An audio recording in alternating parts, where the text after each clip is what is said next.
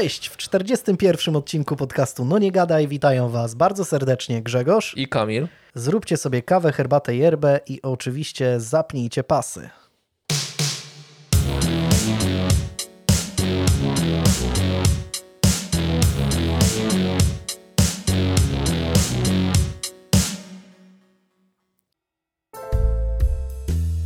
No ten mikrofon aż jeszcze gorący jest od, od kiedy ostatni raz nagrywaliśmy, więc jestem dumny, jestem dumny naprawdę, że udało się. Choć było, było dość intensywnie, zwłaszcza, że ja na początku e, zeszłego tygodnia jeszcze e, się przygotowywałem do, mm, do prelekcji na Kopernikonie, więc miałem trochę mniej czasu mimo wszystko, ale. No się... właśnie, jak, tam, jak, jak wrażenia? Fajnie, fajnie. To znaczy, na pewno dużo ciekawiej i przyjemniej byłoby mieć kontakt z ludźmi taki wzrokowy e, na, na prawdziwej takiej prelekcji, jakby offline. Ale pod kątem stresu, takiego jak mówiłeś tylko do mikrofonu, nikogo nie widziałeś, tak wiesz. No, no bo często to, gdzieś to, to pojawia się jakaś tam że... trema, nie? No ja pamiętam przecież jak zaczynaliśmy nagrywać, to też wspominaliśmy o tym kilkukrotnie, że myśleliśmy, że będziemy nagrywać tylko dla swoich znajomych, więc nie powinno to łapać jakiegoś stresa, mhm. cokolwiek. Ja przyszedłem w sumie tutaj z marszu, ale jak tak. już się ten mikrofon odpalił, no to już jednak jakiś tam stresik się pojawi, więc mm. nawet przy mówieniu, takim no, niepatrzeniu komuś w oczy, tak, tak, słuchaczowi, to i tak jakiś tam stresik na początku przynajmniej był. Czasami nawet tego stresu nie czujesz, ale później jak odsłuchujesz to nagranie, tak. to widać, słychać ten kij w dupie, nie? No. Więc e, ja nie, nie odczuwałem jakiegoś takiego stresu czy, czy tremy, ale może było słychać, że mam kij w dupie, więc e, jeśli tak, to przepraszam. Fajnie w ogóle, że mm, tam trochę, trochę ludzi się pojawiło. Podobną frekwencja jak na standardy te, które były, oprócz tam pewnie mm, jakichś tam celebrytów, to, to była całkiem przyzwoita, więc sympatycznie tam kilkanaście, kilkadziesiąt osób, było 20, tam około, około 30 w pewnym momencie, więc chyba, chyba całkiem fajnie, e, że, że w ogóle ktoś przyszedł i że w ogóle ktoś chciał słuchać. Mam nadzieję, że przy okazji jakichś już y, podobnych wydarzeń offline też może uda się coś takiego zrobić i wtedy może na albo na innym Kopernikonie, albo na mm, Comic Conie też y, za starych, dawnych, przedpandemicznych czasów bywałem, więc i sam lubiłem bardzo chodzić na prelekcje komikonowe, więc albo na Pyrkonie, y, to się może, może uda, byłoby, byłoby fajnie, ale stresu nie odczuwałem, wyszło chyba całkiem spoko, nie było, no, głównie się stresowałem jakimiś takimi nieprzewidzianymi usterkami technicznymi, bo, bo miałem dość y, rozbudowany materiał i bałem się, że się nie zmieszczę w czasie i wtedy będę musiał się albo nadmiernie śpieszyć i, i wyjdzie to słabo. Ale wyszło w sam raz i był czas na pytania i, i, i spoko. Jestem, jestem ogólnie zadowolony. No teraz popularne podobno jest pokazywanie się na kamerkach, więc jak ci brakuje tego i chciał, wiesz, wolałeś się pokazać, to, to fajny pieniążek można na tym zarobić. No, no, no. No tak, no. Jest... nie Za, mówisz nie. Zapraszam na, na, mojego, na moje OnlyFans. tak, moich fanów e, zapraszam na OnlyFans. Kto ma wiedzieć, ten wie. E, co tam? No, e, co tam słychać? Oprócz tego, no, że Legia nie, nie, wygrała, no właśnie, wygrała z Leicester. I... Właśnie o tym chciałem wspomnieć, że to, to, to, nie jest tak, że my po prostu szybko nagraliśmy, że jakoś po prostu tak chcieliśmy, tylko Grzegorz cały czas mnie tam gdzieś nękał, niepokoił, stal, totalny stalking odpalał, żeby, żeby się spotkać i powiedzieć o tym, że Legia wygrała z Leicester. Tak, tak, tak. Tak naprawdę no. nie mamy żadnej historii, my skończymy tak po tym, po, po tym bajdurzeniu i elo. I e... do domu. Tak, oglądałem, oglądałem ten mecz i e, powiem szczerze, że... Że łezkę uroniłeś. E, no, może nie, może nie łezkę, ale naprawdę cieszę się przeogromnie.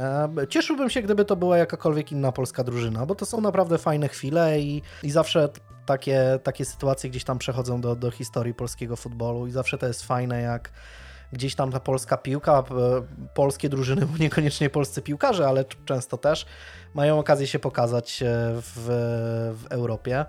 Więc miło, że, że, że wyszło to tak, a, a nie inaczej. E, ale oczywiście, gdyby to, gdyby to była jakakolwiek inna drużyna, teraz Lech na przykład bardzo dobrze gra, a ja nie jestem jakimś e, takim anty, nie jestem nigdy anty do żadnej drużyny, bardziej, bardziej po prostu kibicuję konkretnym drużynom, a inne są mi bardziej neutralne, ale gdyby to był... Jak Lech... anty to tylko anty 60. jako prawilny człowiek. Tak. E, gdyby, gdyby, gdyby to był Lech Poznań, czy, czy Wisła Kraków, czy ktokolwiek inny, to, to też byłoby to naprawdę fajne, fajne doświadczenie i, i, i wszystkim drużynom tego życzę. A że kibicuję Legii, to tym bardziej było to bardzo, bardzo przyjemne i muszę przyznać, że to nie była taka typowa obrona Częstochowy, a wręcz y, to był najniższy wymiar kary i ale, ale w ogóle to jest... fajną ofensywną piłkę potrafiła grać momentami, więc super naprawdę. To jest, to jest w ogóle ciekawe, chyba w zeszłym roku też Lech fajnie wyglądał w europejskich pucharach, ale w lidze, w lidze szorował pod dnie i teraz Legia powoli szoruje pod dnie, a w pucharach wygląda w miarę fajnie. Tak, prezes, prezes Mioduski, który urodził się w Chełmie, przypominam, o. jest naszym, znaczy chyba nigdy w Chełmie nie mieszkał, ale mieszkał pod Chełmem, gdzieś w którejś y, wsi pod Chełmem, a urodził się w Chełmie i prezes Mioduski, pamiętam pamiętam, że jak Lech właśnie szerował po dnie, to mówił, że syndrom Lecha Legii nie powinien dopaść, bo Legia jest bardziej doświadczoną drużyną. No i mm, panie Dariuszu, coś tu nie wyszło. Chociaż ale to ja nie urodził się w Chełmie co, że mamy taki wspaniały oddział położniczy, czy co? no to wygląda, a po, podobno oddział położniczy w Chełmie faktycznie ma dobrą renomę. Ja też słyszałem w, o tym. W Kujawsko-Pomorskim. Hmm. Więc, e, więc nie, nie wiem, jak to było w czasach, kiedy urodził się tam e, Wiesz, pan, tak, pan Dariusz Miodowski. W jakimś zgorzelcu sobie siedzi i tak mówi, kurczę, zasuwamy szybko. No nie, właśnie nie, nie wiem dokładnie, gdzie, mm, gdzie mieszkał e, Dariusz Miodowski z, z rodzicami, będąc małym dzieckiem. E, ale urodził się w Chełmie, potem mieszkał w Bydgoszczy chyba przez dłuższy czas więc, e, no, więc taka, taka ciekawostka. No to bardzo, bardzo fajna ciekawostka. Bardzo, bardzo tak. fajna ciekawostka. Ja, ja też, e, też. uważam ten dzień jako, jako, jako fajny. Jako fajny, fajny dzień. Przy obiedzie zawsze można tak. powiedzieć i. Zasnę w spokoju dzisiaj. Lepiej smakuje obiad przy. Tak, po, po na tak, święta. Ja sobie zostawię to na święta chyba, wiesz? no, na 1 no, listopada no. na przykład to będzie takie tak. fajne przy grobach tak, opowiedzieć tą tak. anegdotkę. Bardzo fajnie, bardzo fajnie. Grzegorz Mielcarski a propos piłki też jest z To tak, ale to, ja proszę. Ale to wie wiesz. No oczywiście, wiesz, ja mam autograf jego, byłem no, na treningu no razem ja wie, No ja wiem, no, ale to jest, to jest właśnie już taka bardziej ograna ciekawostka. O Dariuszu Mioduskim nie wszyscy wiedzą, więc... Nie, no to jest taka ciekawostka, no, typu, co święta się o niej mówi. I tu już każdy ma podziurki w nosie, tak, ale... a propos, y, przy grobach y, czasami spotykam y, pana Mielcarskiego, więc więc y, na chełmińskim cmentarzu, bo też zawsze jest na wszystkich mhm. świętych, więc jest to zawsze, zawsze miłe spotkanie. No. To znaczy nie, nie jesteśmy przyjaciółmi, więc nie, nie wymieniamy uprzejmości, ale zawsze fajnie spotkać taką gwiazdę piłkarską. Dobra, no to co? No to skoro, skoro odhaczono mamy już Legię, to coś tam jeszcze ciekawego. Squid Games, widziałeś? Ojej, Wszyscy jestem w trakcie, jestem w trakcie. Tak? No, czwarty odcinek Y, skończyliśmy chyba trzeci, czwarty rozpocząłem i musiałem tutaj przyjść, więc, A. No więc jeszcze jestem przy... trochę w takim, wiesz, takim mam takie drgawki, co się będzie działo dalej, tak, co, ale co się tak- wydarzy. Tak, jest aż tak dobrze? Wiesz, jest ciekawie, jest ciekawie na pewno. Jest no. ciekawie, no nie wiem, ciężko mi się, wiesz, wypowiedzieć. Yy, no bo tu będzie finał najważniejszy chyba, nie? Co tam się w ogóle na, do, na końcu wydarzy, mm. bo to w wielu z takich serialach ten finał jednak, no zobacz, tak jak, taka gra o tron, uważasz fajny, fajny, fajny, a końcówka jest taka, że mm, zostawia po tobie trochę... Wyszedł trailer tego, tej kontynuacji, to znaczy tego prequelu, tak, tak? bo w ogóle będzie HBO Max chyba w przyszłym roku wchodzi na... No, jak najszybciej. Na, na, na polskie salony, mhm. więc, więc fajnie. Tak, y jeśli chodzi o Squid Games, to mm, Squid Games czy Squid Game? Squid Games. A, a nawet nie wiem. Games chyba. Games, Wszyscy... Games, Games, bo tam jest więcej gier, więc Aha, raczej no tak. Okej, okay. to wszyscy o tym gadają. Ja nie miałem niestety za bardzo czasu sprawdzić, e, bo miałem dużo, dużo roboty nad dzisiejszą sprawą. E, ale mam nadzieję, że będzie, że będzie ciekawa, więc tylko, tylko gdzieś tam jakieś memy migały, których nie rozumiałem, i, e, ale widziałem, że to jest z tego, z tego serialu, więc e, będę musiał sprawdzić, skoro tak zawsze popularność seriali się mierzy ilością memów w internecie, więc skoro tak, jest, ich, tak. jest ich tyle, to widocznie musi być ciekawy. Tak samo było z Wiedźminem. Jak już było widać, że jest dużo memów, to znaczy, że się ludziom w miarę podoba. Mm, więc to, no. Z Gromotron też tak było przecież, nie? No na początku to aż, chociaż nie, od początku chyba w miarę było, było sporo memów. No, no. Um, co, a, y, pojawiły się komentarze pod ostatnim y, odcinkiem, że jestem odważną osobą, y, mówiąc tak otwarcie o o tym, że na przykład Włocławek jest brzydki i Suwałki są brzydkie. I powiem wam, że tak się zdarzyło, że w ostatnią niedzielę byłem we Włocławku właśnie na objazdówce. E, Suwałki, Włocławek, nie, Grudziądz. Nie, nie, Trójkąt bermudzki. W, su w, Suwałkach nie byłem cały czas, e, w ogóle nigdy, ale we Włocławku byłem ostatnio i byłem w miejscu, które się nazywa Browar B bodajże. To jest takie centrum kultury jakby, gdzie jest e, sala koncertowa, jakieś tam kino, coś takiego i bardzo ładnie to wygląda, muszę przyznać, jeśli chodzi o, jeśli chodzi o Włocławek.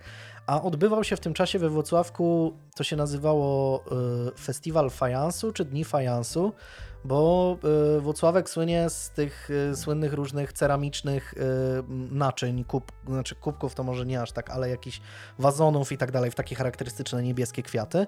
I właśnie były dni e, tej, tej ceramiki e, włocławskiej i mm, byliśmy tam sobie obejrzeć te rzeczy. Są zresztą bardzo fajne i, i ja lubię takie szpeje PRL-owskie, ale później i e, Browar B super, naprawdę piękne miejsce, bardzo fajnie odrestaurowany jakiś tam zabytkowy browar, ale później poszedłem sobie na spacer ulicą bodajże 3 maja, to jest taka główna ulica... Reprezentatywna. Tak, taka najbardziej reprezentacyjna. I no, nie było fajnie. Zagęszczenie Meneli na metr kwadratowy jakby przerosło mnie i się zmyłem szybko i nie. Może, może tak trafiłem akurat. No ale to, to pokazuje, że jednak nie jesteś odważny, bo to jest jednak, wiesz, wśród Meneli to też jest taka mądrość życiowa, często to mądrość ludu, można poznać na pra prawdziwą historię miasta. Tak, tak naprawdę dzięki tak. Żulom i może, Menelom. Może tak, może tak. Oni wiedzą najwięcej najczęściej, więc, może tak, więc, więc poddałeś się za szybko moim zdaniem. E no, ale jakoś tak nie, nie, nie, nie wpasowali się w, w, mój, w mój klimat. Bo po browarze to każdy głupi może chodzić sobie. No tak. I mówisz, no, ale fajne, nie, no, piwko sobie wypiłem no, elegancko. Dokładnie, no, do, dokładnie. No ale jak y, w, w, wymaszerowałem w miasto, to dość szybko y, obróciłem się na pięcie i, I, czy pracę na komendę. I, I, wróciłem do, do, ten, do domu.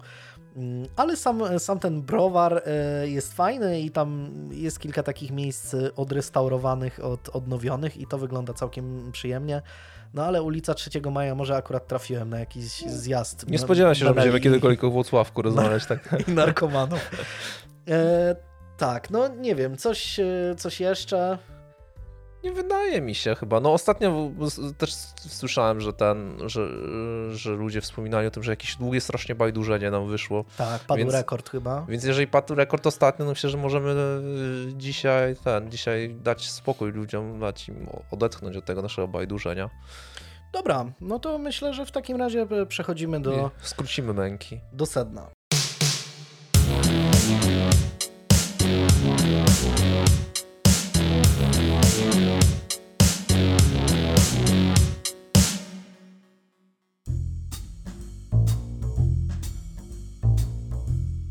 W naszym podcaście pojawiło się już e, kilka łódzkich historii, ale pomyślałem, że warto poświęcić jeden z naszych odcinków osobie, która niegdyś miała rządzić tym miastem.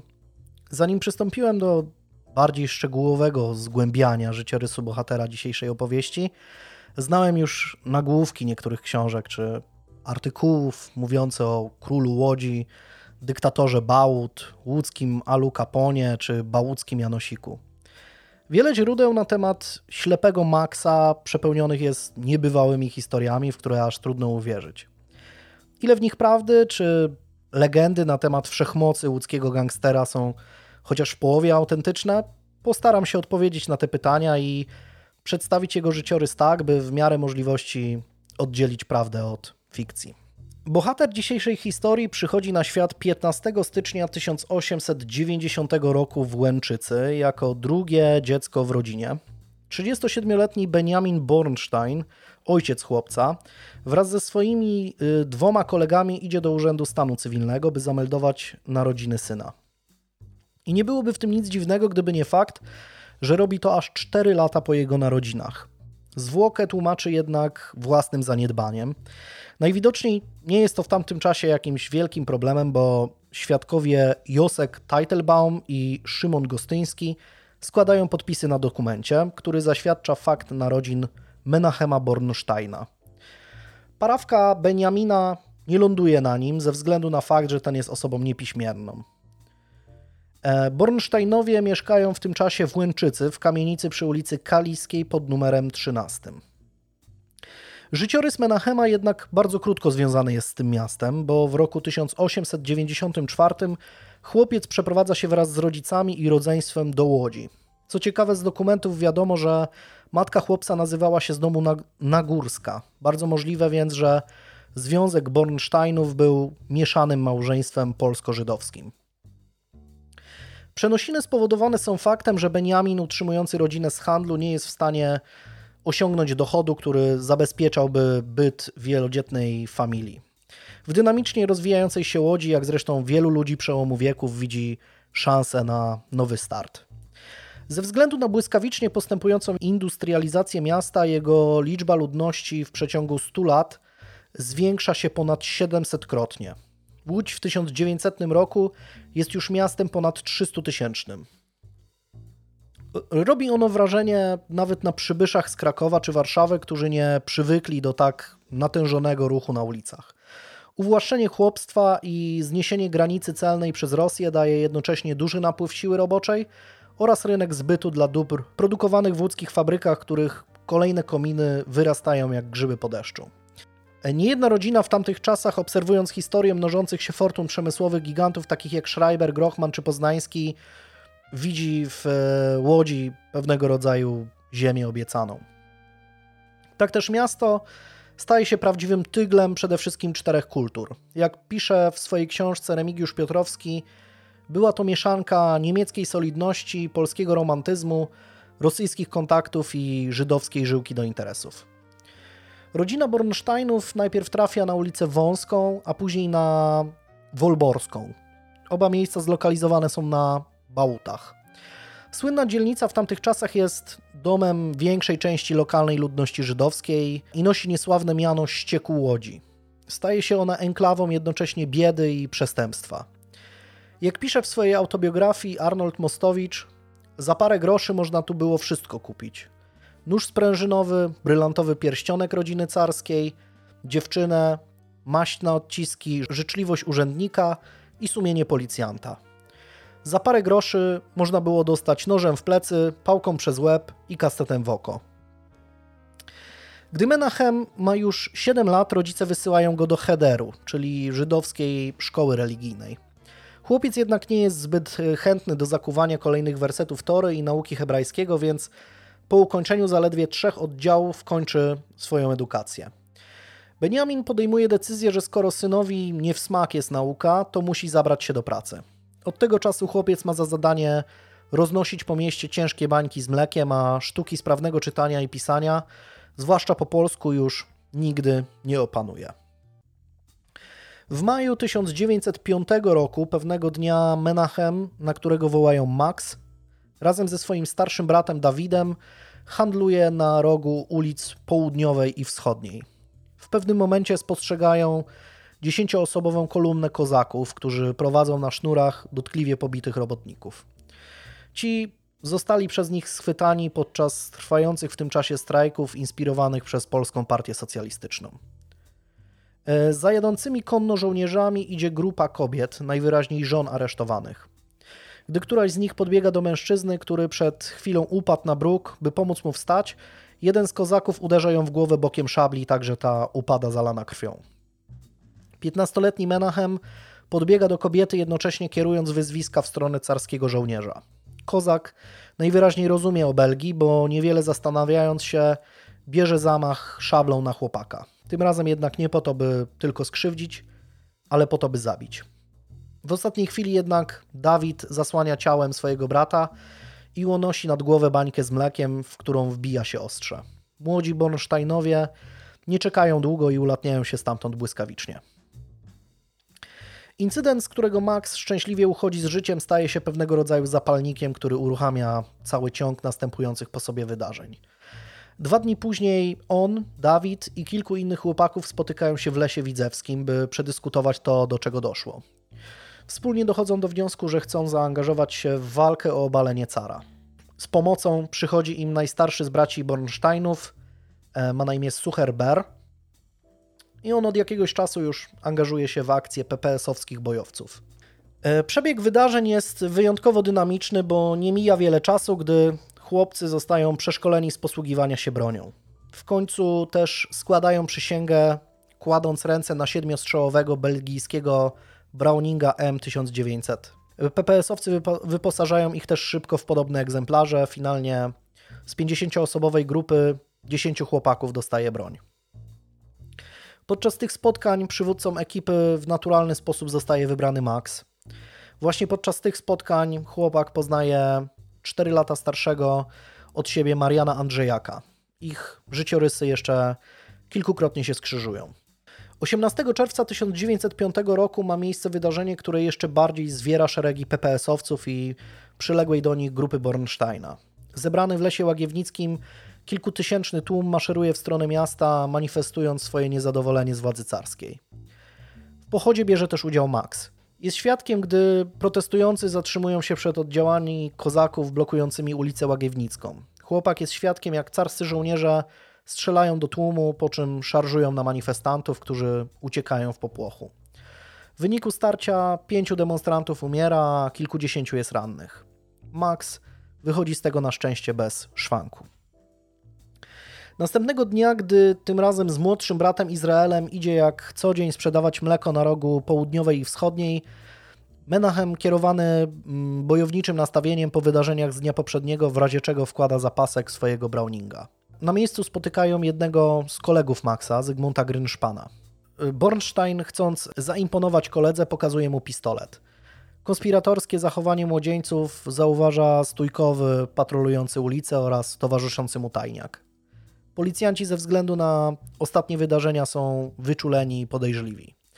Podchodzą do trzech chłopaków, chcąc ich zrewidować. Wtedy Grynszpan y, panikuje i ucieka. Mundurowy reaguje natychmiast, odwracając uwagę od braci Bornsteinów i celuje w Grynszpana ze służbowego nagana. Max korzysta z sytuacji i wyciąga Browninga z zapaska. Policjant odwraca się w jego stronę, ale jest już za późno. Pada strzał, który śmiertelnie trafia stójkowego w głowę. Tajniak stojący po drugiej stronie ulicy odpowiada ogniem. Strzela w stronę Maxa, ale chybi. Bornstein bierze mężczyznę na muszkę i naciska spust. Kula trafia tajniaka w ramię i rewolwer wypada mu z ręki. Zaledwie 15-letni Max nie ma litości. Podbiega do policjanta i dwukrotnie strzela mu w serce. Nie mija kilka sekund, a po Bornsteinach i Grynszpanie nie ma już śladu.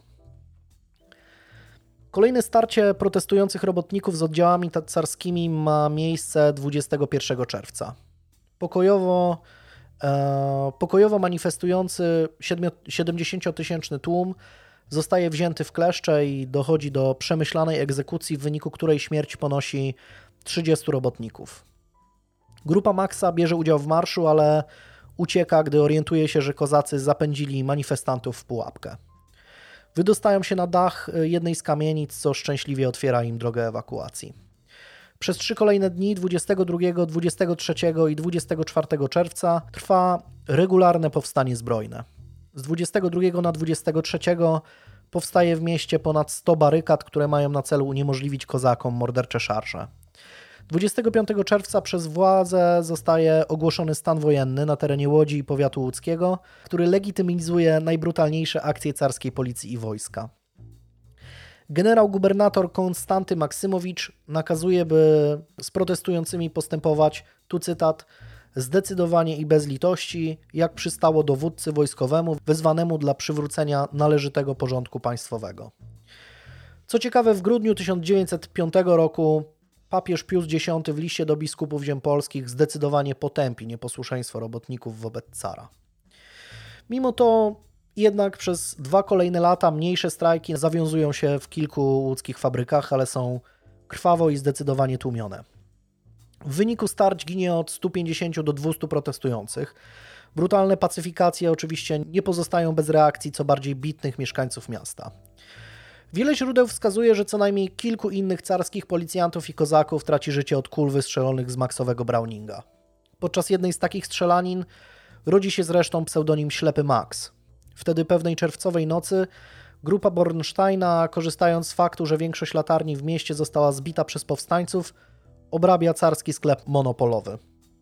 Sam skok Odbywa się bez większych problemów, ale gdy wracają z łupem na rogu Pomorskiej i Widzewskiej, zostają otoczeni przez trzech uzbrojonych policjantów. Od niechybnej śmierci grupę ratuje Max, który w całkowitych ciemnościach celnymi strzałami zabija dwóch z nich, a trzeciego już w zwarciu skutecznie dusi kolbą karabinu. Kompanii uznają, że Bornstein jak ślepy strzela równie celnie za dnia, jak i w nocy.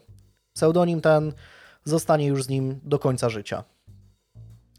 W wyniku wydarzeń, które przejdą do historii jako powstanie łódzkie, Sucherber, czyli najstarszy brat Maxa, będzie musiał e, uciekać z Polski.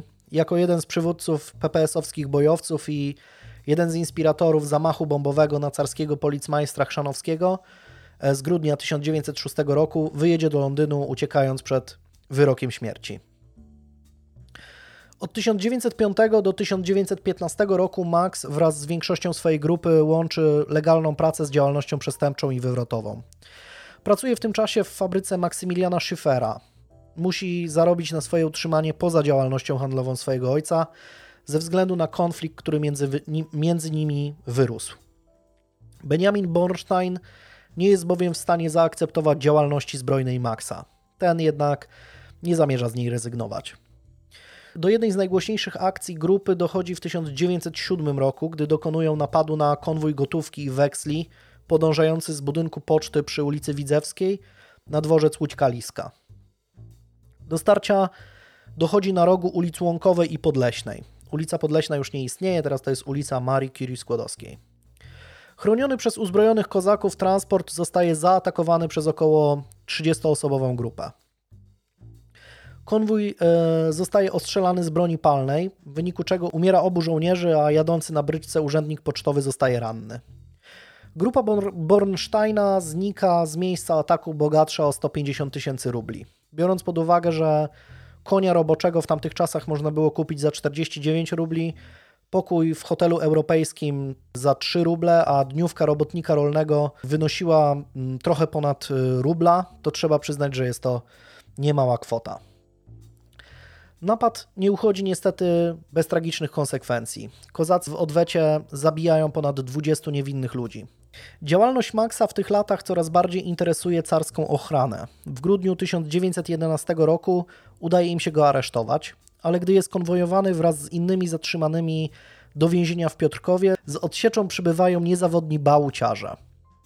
Trzy furmanki obstawione przez sześciu kozaków wpadają w przygotowaną przez nich zasadzkę w lesie tuszyńskim. Konwój zostaje zaatakowany przez 20 e, uzbrojonych zabijaków, co szybko rozstrzyga się w wiadomy sposób, a Max na nowo może cieszyć się wolnością. Ochrana, chcąc ponownie schwytać uciekiniera, bierze na celownik rodzinę Bornsteinów, mieszkającą już wtedy przy ulicy Franciszkańskiej i zakłada im obserwację. Dopiero po roku orientują się, że nie ma to większego sensu na bałutach, gdzie każdy każdego zna, a obecność smutnych panów czekających przez kolejne tygodnie i miesiące za winklem z pewnością nie uchodzi uwadze mieszkańców.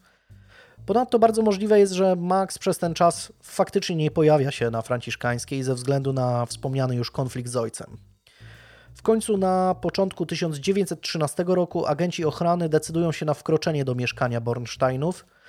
E, przesłuchanie Benjamina niewiele im daje. Prawdopodobnie ojciec Maxa faktycznie nie ma pojęcia, gdzie przebywa w tym czasie jego syn. Ci jednak nie dają za wygraną. Dotkliwie biją ponad 60-letniego mężczyznę i mimo to niczego wartościowego się od niego nie dowiadują. W końcu zostawiają go w spokoju, ale obrażenia Benjamina są na tyle poważne, że ten dwa miesiące później, 4 kwietnia 1913 roku, umiera. Max nie bierze udziału w pogrzebie, mimo że dowiaduje się swoimi kanałami o śmierci ojca. Zdaje sobie sprawę, że zrobiłby w ten sposób przysługę carskim agentom, którzy wypatrują go podczas e, uroczystości żałobnych. Gdy w czerwcu 1914 roku arcyksiąże Ferdynand zostaje zastrzelony w Sarajewie przez Gawriła Principa, Łódź z początku wydaje się niezbyt zainteresowana tymi wydarzeniami. Sytuacja jednak eskaluje dosłownie z dnia na dzień to, co wydawało się niezbyt doniosłym incydentem w czerwcu, już w sierpniu jest powodem do popłochu wśród carskiej administracji. 1 sierpnia Niemcy wypowiadają wojnę Rosji, co doprowadza do rychłej ucieczki praktycznie wszystkich rosyjskich notabli, a już 20 sierpnia niemieccy żołnierze paradują ulicą Piotrkowską. Ich obecność w mieście nie trwa długo, bo już 8 dni później Łódź trafia z, z powrotem w ręce cara. Wojenna zawierucha jest na rękę Maxowi. Bornstein zajmuje się w tym czasie tym, czym zawsze, ale zauważa, że dużo więcej uchodzi na sucho, gdy dookoła brzmią działa i terkoczą karabiny.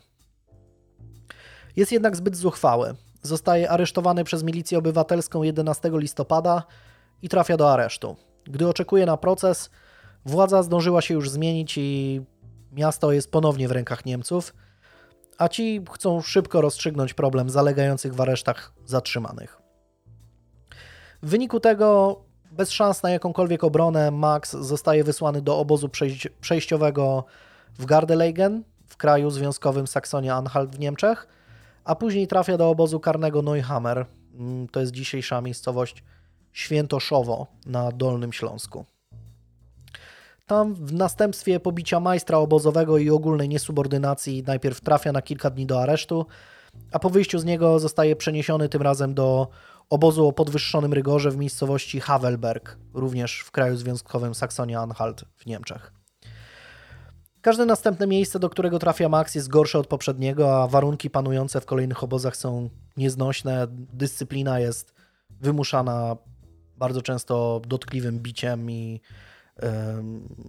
no, róż, różnego rodzaju brutalnymi rozwiązaniami. Bardzo możliwe, że w Havelbergu na Bornsteina czekałaby już tylko śmierć, jednak los się do niego uśmiecha.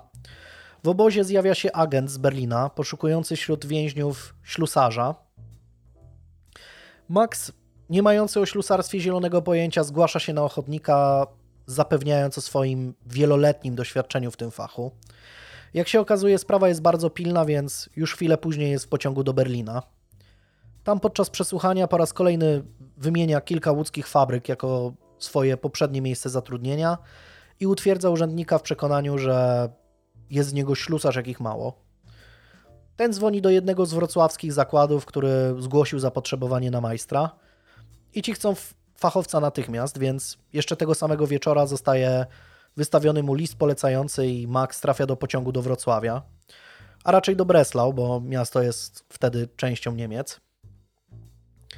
Tam oczywiście nie potrzeba wiele czasu, by wszyscy połapali się, że ze ślusarstwem ślepy Max ma niewiele wspólnego.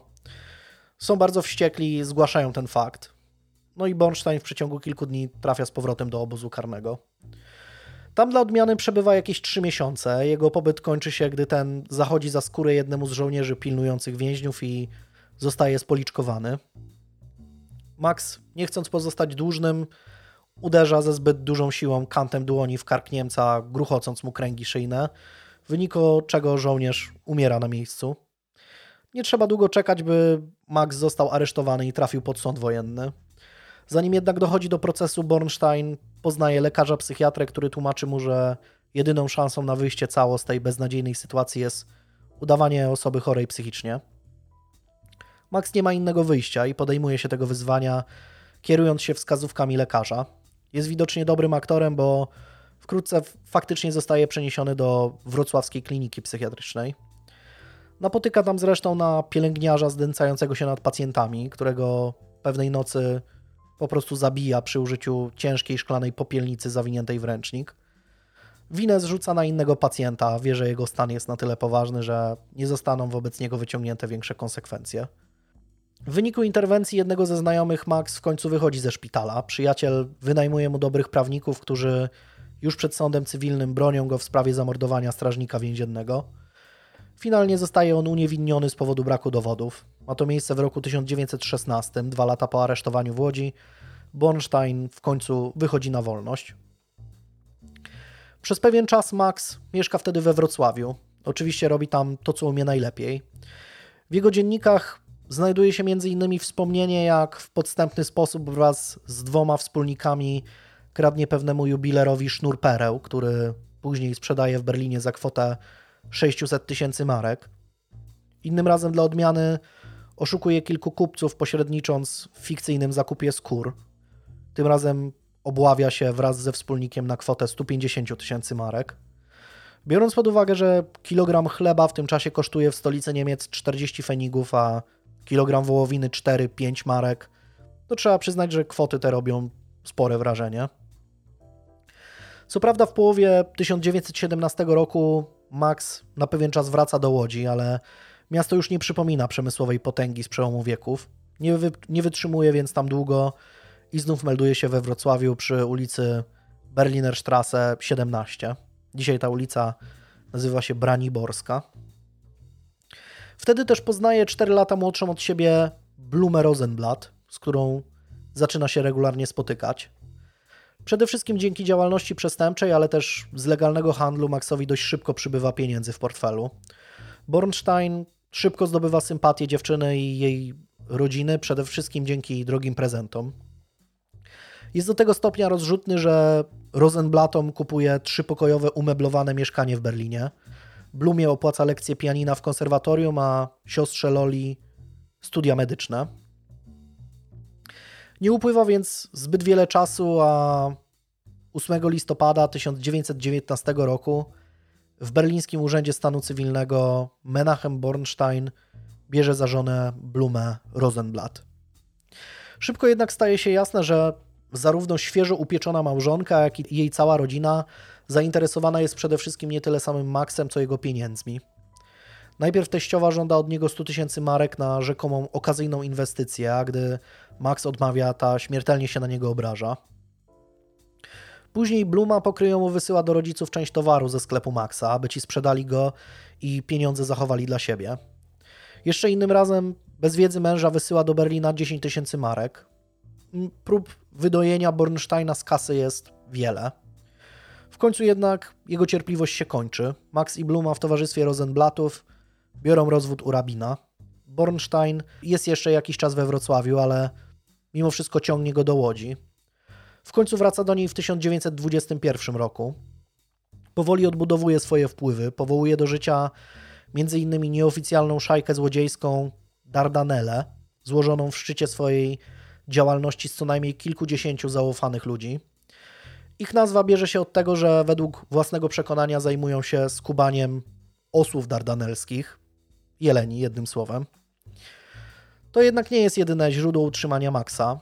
Pracuje też legalnie, handluje m.in. rybami, podobno półhurtowo, ale też rzekomo w 1924 roku zostaje zatrudniony przez swojego przyjaciela Mariana Andrzejaka, tego z PPS-u. Ten dzierżawi w Aleksandrowie linię autobusową i znajduje dla niego posadę konduktora. Jedna z anegdot z tamtych czasów wskazuje, że Max szuka też pracy w żydowskim teatrze Skala. Bornstein, słynący z nieprzeciętnej siły, w końcu zabił żołnierza jednym uderzeniem ręki, nawet nie pięści. Słynie z nieprzeciętnej siły. Inspiruje się najwidoczniej historią ówczesnego strongmana ze Strykowa, Zygmunda Breitbarta. Ten stał się międzynarodową gwiazdą, występując na scenach całego świata, łamiąc gołymi rękami podkowy, rozrywając łańcuchy i rozbijając na klatce piersiowej kamienne bloki. W 1925 roku kariera słynnego Samsona Potężnego, bo tak na niego mówili, niestety zakończyła się w dość dziwny i niespodziewany sposób. O, otóż podczas prezentowania w cyrku w Radomiu numeru z wbijaniem gwoździ przy użyciu dłoni, Breitbart skaleczył się w kolano. Niby powierzchowna rana okazała się śmiertelna i siłacz zmarł na sepsa. Bornstein podobno daje próbny występ przed dyrektorem Skali, ale ten robi wrażenie przede wszystkim na jego żonie.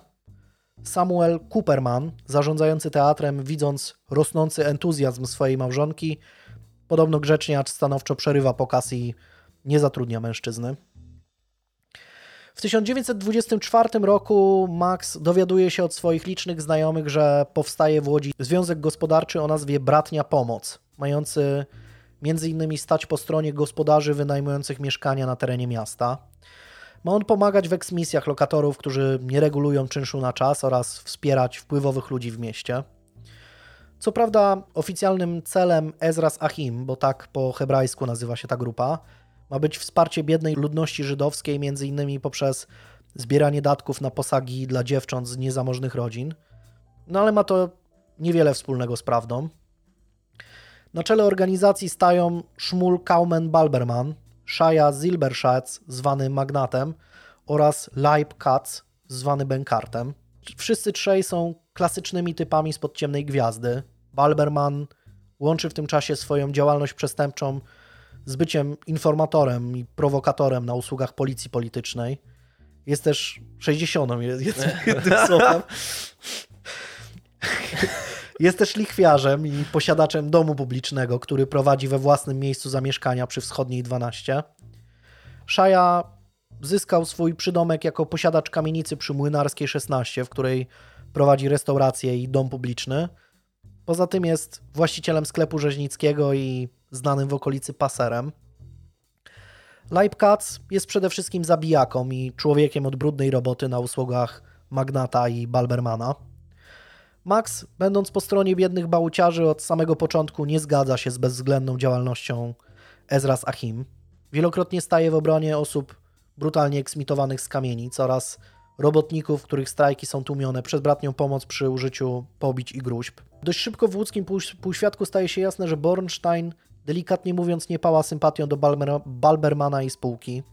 Zresztą z wzajemnością. Z czasem Ezras Achim zdobywa na tyle istotny posłuch w mieście, że zaczyna przeprowadzać tak zwane dintoiry, czyli sądy polubowne. Dintoira ma w tradycji żydowskiej bardzo długie korzenie i w języku hebrajskim oznacza dosłownie sąd według zasad Tory. Historycznie na czele takich sądów stali rabini, ale z czasem przewodzenie dintoirą mogło przysługiwać też osobom szanowanym w danej społeczności. Żydzi od lat będący pod różnymi szerokościami geograficznymi umiarkowanie tolerowaną mniejszością, wypracowali swój własny nieoficjalny system sądownictwa. Doszli do wniosku, że nie ma sensu, żeby Żyd prowadził innego Żyda do sądu gojów, skoro żaden z nich nie ufał jego wyrokom. Brak zaufania dla tych sądów pozwolił rozwinąć się właśnie Dintojrze, na tyle, że cała masa sporów wewnątrz społeczności była właśnie rozwiązywana w taki sposób. Z czasem jednak środowiska przestępcze zaczęły przejmować władzę nad owymi sądami polubownymi. Tak zrobili właśnie szefowie Ezras Achim, tworząc swoją własną Dintoirę. To samo robi też Max, chcąc być, chcąc być przeciwwagą dla bratniej pomocy. Jak się wkrótce okaże, to konflikt, z którego nie wszyscy ujdą z życiem. To jest zły geszeft zadrzeć z Dintoirą, zwykł e, mówić ślepy Max. I już niedługo miał się o tym przekonać jeden z, niego, z jego nieprzyjaciół. Lata 20 to dynamiczny rozwój rozrastającego się imperium Bornsteina.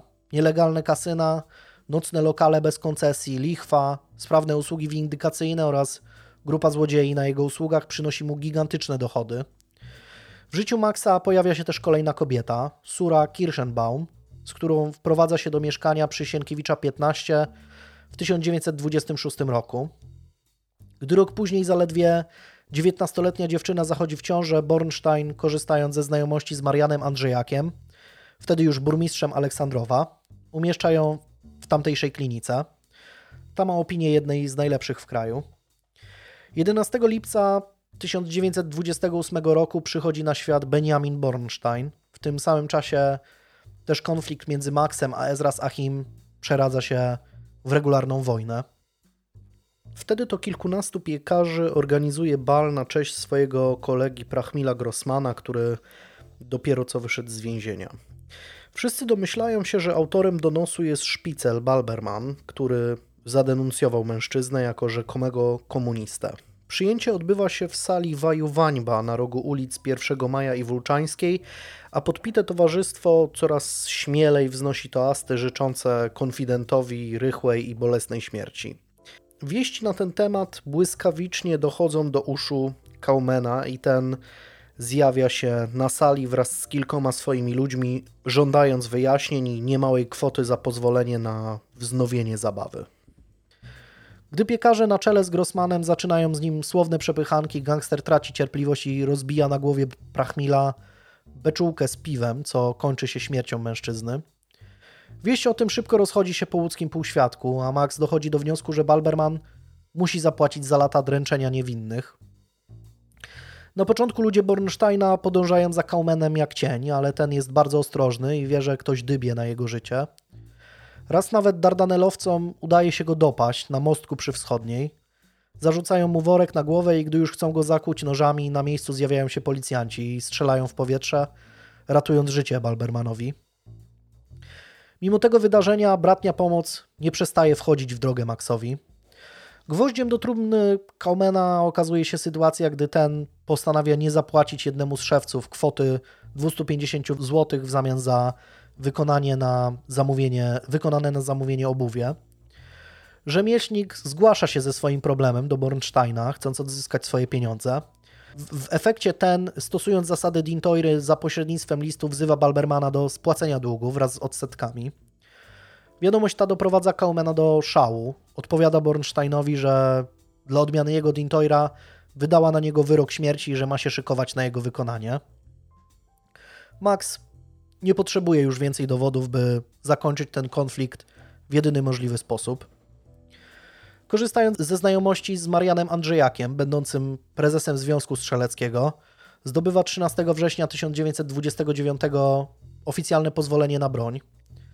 Sześć dni później Max wchodzi wieczorem do knajpy Itzka Leipzigera o egzotycznej nazwie Kokole Wole.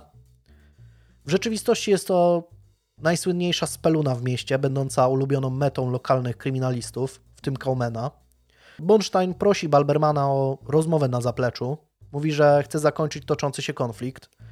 Zdejmuje z siebie palto, w którym trzyma broń, zapewniając, że chce tylko pokojowej rozmowy.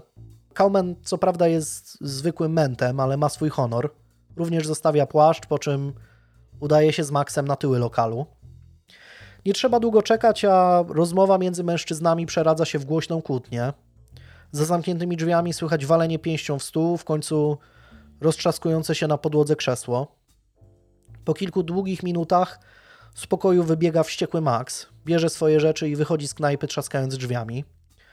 Zaraz za nim wybiega Balberman, zabiera płaszcz i wyjmuje z niego broń, mały rewolwer Webley.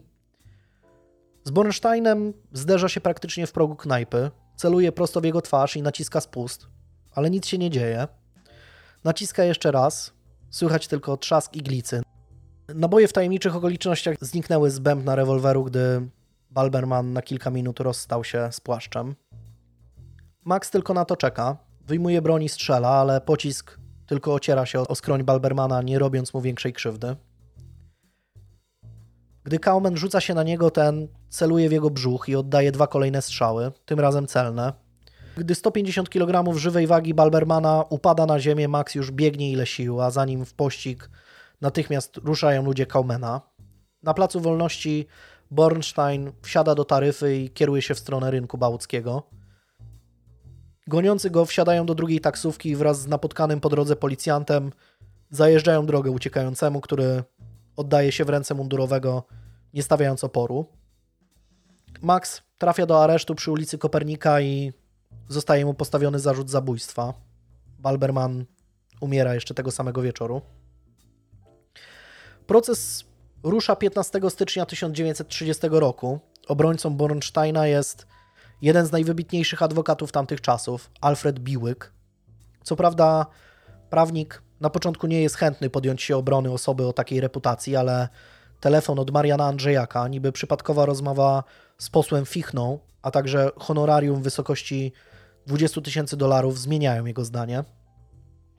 W ciągu dwudniowego procesu zostaje powołanych 28 świadków z obu stron. Z każdą kolejną godziną coraz bardziej staje się jasne, że skazanie Maxa na stryczek będzie bardzo trudne. Kolejni świadkowie obrony zapewniają, że Bornstein ma nieposzlakowaną opinię i że wielokrotnie pomagał ludziom. Marian Andrzejak zapewnia sąd, że przyjaciel krótko przed tym zdarzeniem, chcąc się chronić, wystarał się o pozwolenie na broń. Znajdują się nawet świadkowie, którzy doskonale widzieli całe zajście, pomimo faktu, że wszystko działo się już wieczorem. Zeznają oni, że to Balberman chciał strzelić do Bornsteina, ale ten tylko się bronił. Wśród zeznań pojawia się nawet takie, że oskarżony wszedł do Kokolewole tylko po to, by napić się wody sodowej i wtedy został bez ostrzeżenia zaatakowany przez Kaumena. Sam Max też nie przyznaje się do winy i mówi tu cytat: Nie, proszę wysokiego sądu, nie przyznaję się do winy. Taka tylko moja wina, że przed sądem stoi teraz żywy człowiek, a nie zimny trup. Ten nędzny szajgec Balberman polował na mnie od długiego czasu. Jak ja bym nie strzelił, to on by mnie dmuchnął. Dwie najbardziej poczytne łódzkie gazety, Ekspres Ilustrowany i Ilustrowana Republika, również stają po stronie oskarżonego, co mocno kształtuje nastroje społeczne. W końcu drugiego dnia procesu o godzinie 14.15 sędzia ogłasza wyrok. Niewinny. Max zostaje przewieziony z powrotem do aresztu przy ulicy Kopernika, by wypełnić wszelkie formalności, a gdy przed godziną 18 otwiera się żelazna furta, z której wychodzi, na ulicy czekają już na niego setki wiwatujących na jego cześć ludzi. Max macha do nich kapeluszem, wsiada do przystrojonej kwiatami dorożki i jedzie do domu. Łódź do białego rana świętuje wyjście szefa Dardanelli na wolność.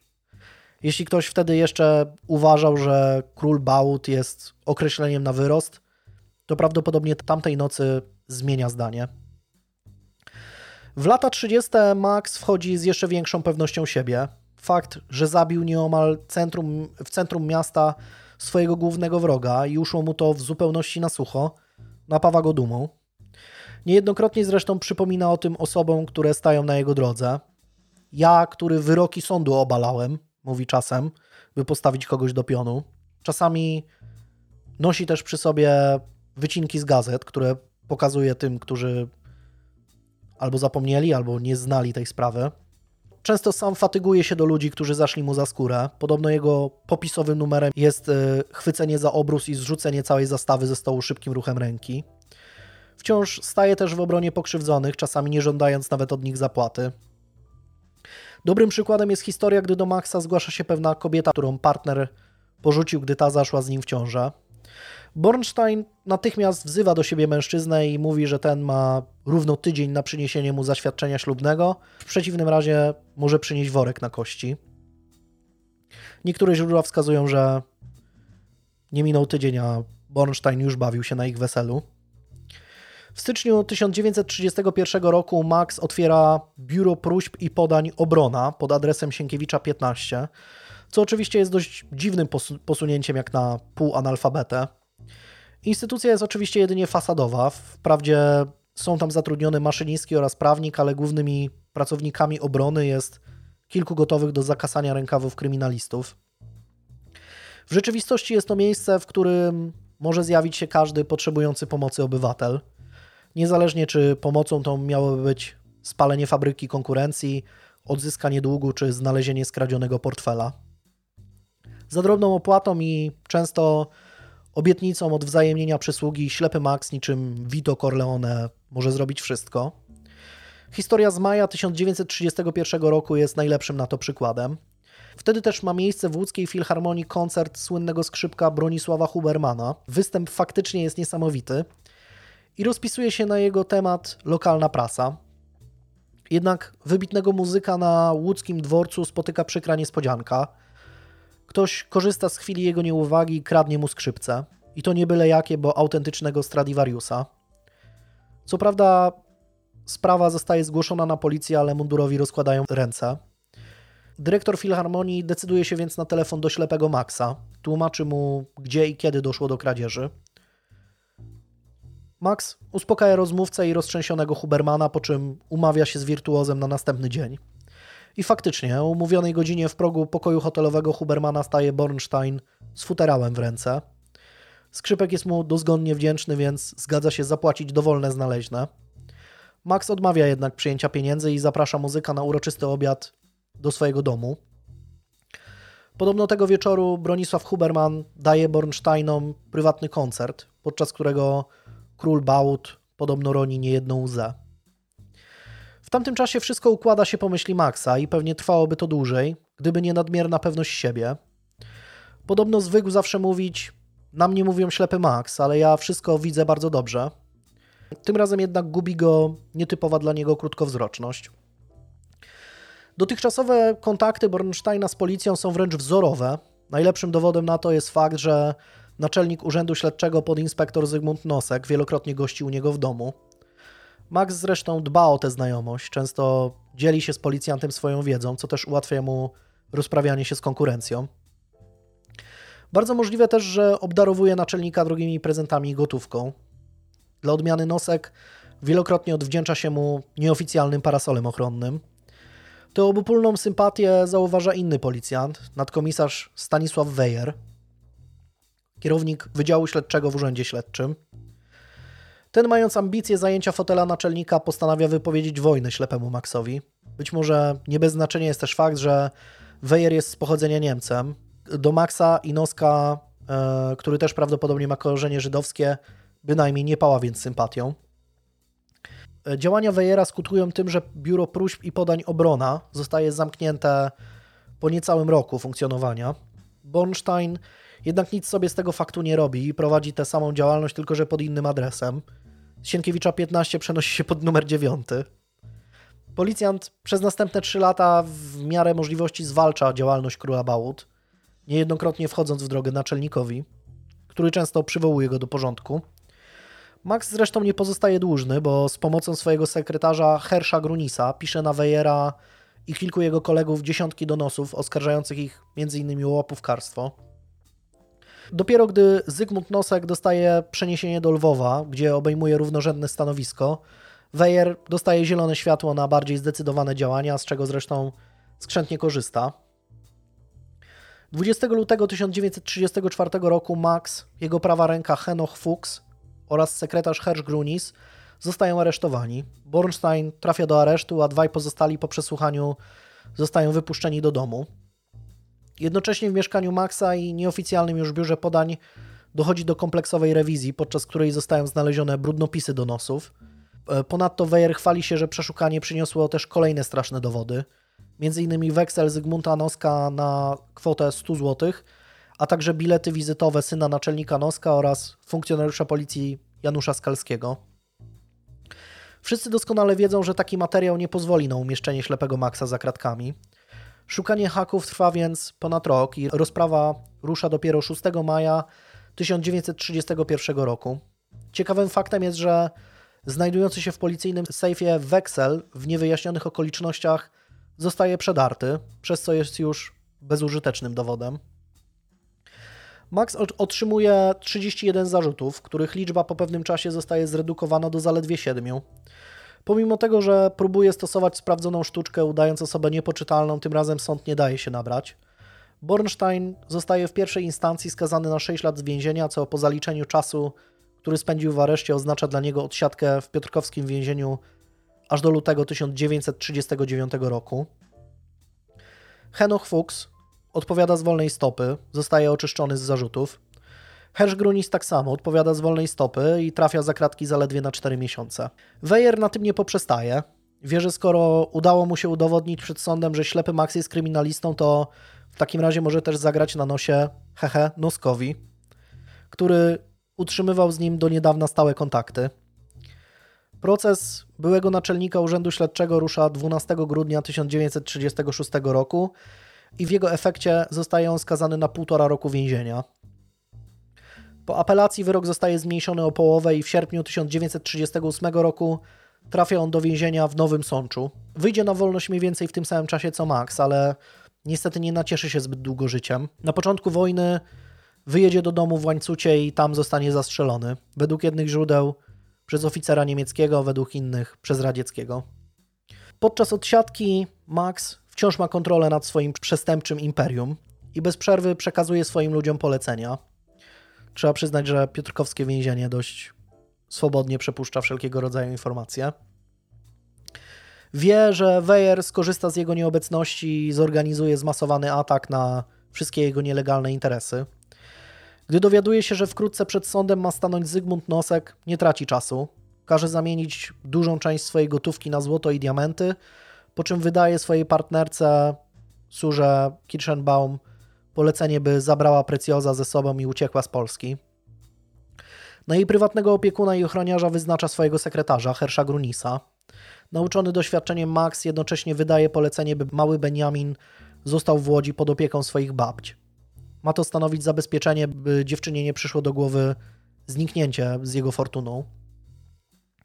W końcu 5 września 1936 roku Sura Kirschenbaum i Hersch Grunis wsiadają do pociągu do Paryża.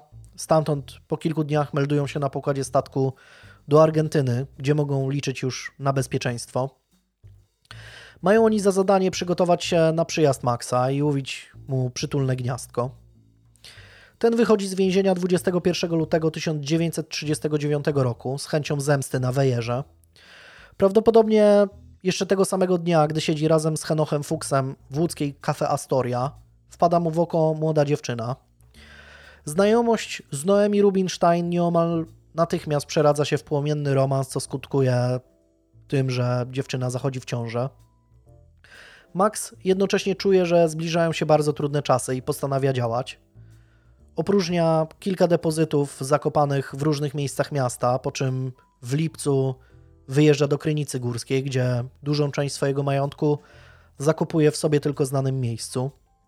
Plany zemsty na Wejerze i ułożenia sobie życia z dala od Polski spalają na panewce, bo wkrótce wybucha wojna, która wywraca wszystkie przygotowania do góry nogami.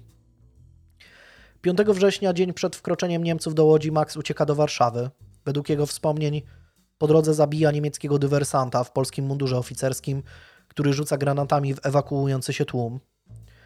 W stolicy Bornstein nie zostaje zbyt długo, postanawia więc 14 września uciec do Białego Stoku, uznając, że tam będzie bezpieczniej. Tam też nie może usiedzieć w miejscu, postanawia przedrzeć się do Łodzi. Droga ta zajmuje mu ponad dwa tygodnie, ale jest zdruzgotany tym, co dzieje się w mieście. Dowiaduje się, że Weyer szybko zbratał się z Niemcami. Już 10 września został funkcjonariuszem tworzonej wtedy Criminal Polizei, czyli KRIPO. No dodatek, jakby tego było mało, za schwytanie Maxa zostaje wyznaczona nagroda 100 tysięcy marek. Nie mija miesiąc, a na bałutach e, zostaje on zatrzymany przez grupę Volksdeutschów, którzy natychmiast zgłaszają ten fakt do Kripo. Bornstein zostaje przewieziony do siedziby Kryminal Policaj przy Kilińskiego 152 i dochodzi tam do kolejnego zdarzenia, w które aż trudno uwierzyć. W jednym z pomieszczeń jest on brutalnie przesłuchiwany przez dwóch funkcjonariuszy, którzy nie do końca mają świadomość, z kim mają do czynienia. W pewnym momencie ślepy Max korzysta z ich nieuwagi i kładzie obu celnymi podbródkowymi. Gdy ci padają na ziemię, ten dusi ich gołymi rękami, po czym ściąga z wieszaka oficerski płaszcz i czapkę, nakłada buty jednego z Niemców, zabiera im pistolety i wychodzi z siedziby Kripo jak gdyby nigdy nic, po czym ucieka z Łodzi w stronę Brzezin. Zaraz za Brzezinami zostaje zaczepiony przez grupkę dzieci, które żalą mu się, że Niemcy zamknęli w stodole ich rodziców i tam bili ich i torturowali, by ci wyjawili im, gdzie trzymają kosztowności. Mówią mu, że rodziców pilnuje trzech żołnierzy i wkrótce mają ich rozstrzelać. Wtedy dochodzi do kolejnego niebywałego zdarzenia opisywanego w dziennikach Maxa.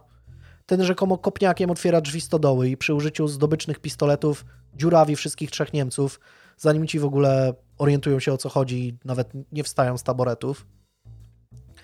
No i można by uznać tutaj Bornsteina za zwykłego mitomana, gdyby nie fakt, że jeden z ocalonych, Mieczysław Jakubowicz, już po wojnie potwierdzi, że faktycznie takie zdarzenie miało miejsce i zrobi to, z tego co pamiętam, u notariusza. Finalnie na początku 1940 roku Max trafia z powrotem do Białego Stoku. Spokój jednak nie trwa długo i do jego mieszkania pewnej nocy wpadają funkcjonariusze NKWD i w przeciągu kilku dni król Bałut jest już w wagonie bydlęcym kierującym się w głąb Związku Radzieckiego. 3000 km od Białego Stoku aż za Ural. Max znowu jednak ma szczęście. Nie trafia do najcięższych robót, nie trafia do kopalni. Najpierw pracuje w fabryce czołgów w Niżnym Tagile, a w marcu 1945 roku po złamaniu nogi zostaje przeniesiony do pobliskiego technikum, gdzie jest po prostu dozorcą. Tam we względnym spokoju Max doczekuje końca wojny i w maju 1946 roku wraca do Polski. Na miejscu orientuje się, co działo się w kraju przez ostatnie lata. Dowiaduje się o getcie łódzkim, o tym, że nie żyje już Henoch Fuchs, e, o tym, że Hersz Grunis przyjechał wbrew wszelkiemu rozsądkowi do Łodzi w 1940 roku, by ratować małego Benjamina oraz swoją rodzinę i prawdopodobnie też umarł w getcie.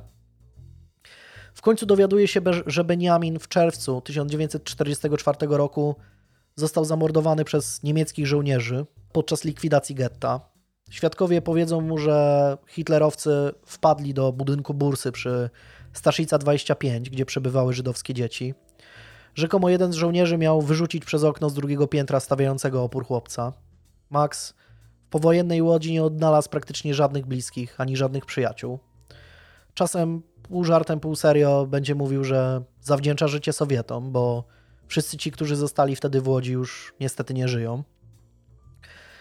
Po powrocie do miasta zamieszkał przy ulicy Gdańskiej pod numerem 26. Wycieczka do Krynicy Górskiej i odzyskanie części majątku pozwala mu szybko stanąć na nogi. W październiku 1948 roku przy ulicy Jakuba pod numerem 16 zakłada małą fabrykę tkacką.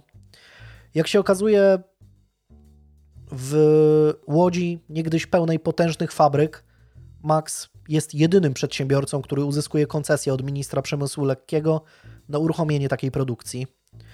Źródła nadzwyczajnej sympatii władzy ludowej do Maxa Bornsteina można doszukiwać się w licznych pokwitowaniach, które ten skrzętnie kolekcjonuje. I tak w czerwcu 1947 roku osobiście wręcza 50 tysięcy złotych świeżo upieczonemu premierowi Józefowi Cyrankiewiczowi na rzecz Polskiej Partii Socjalistycznej.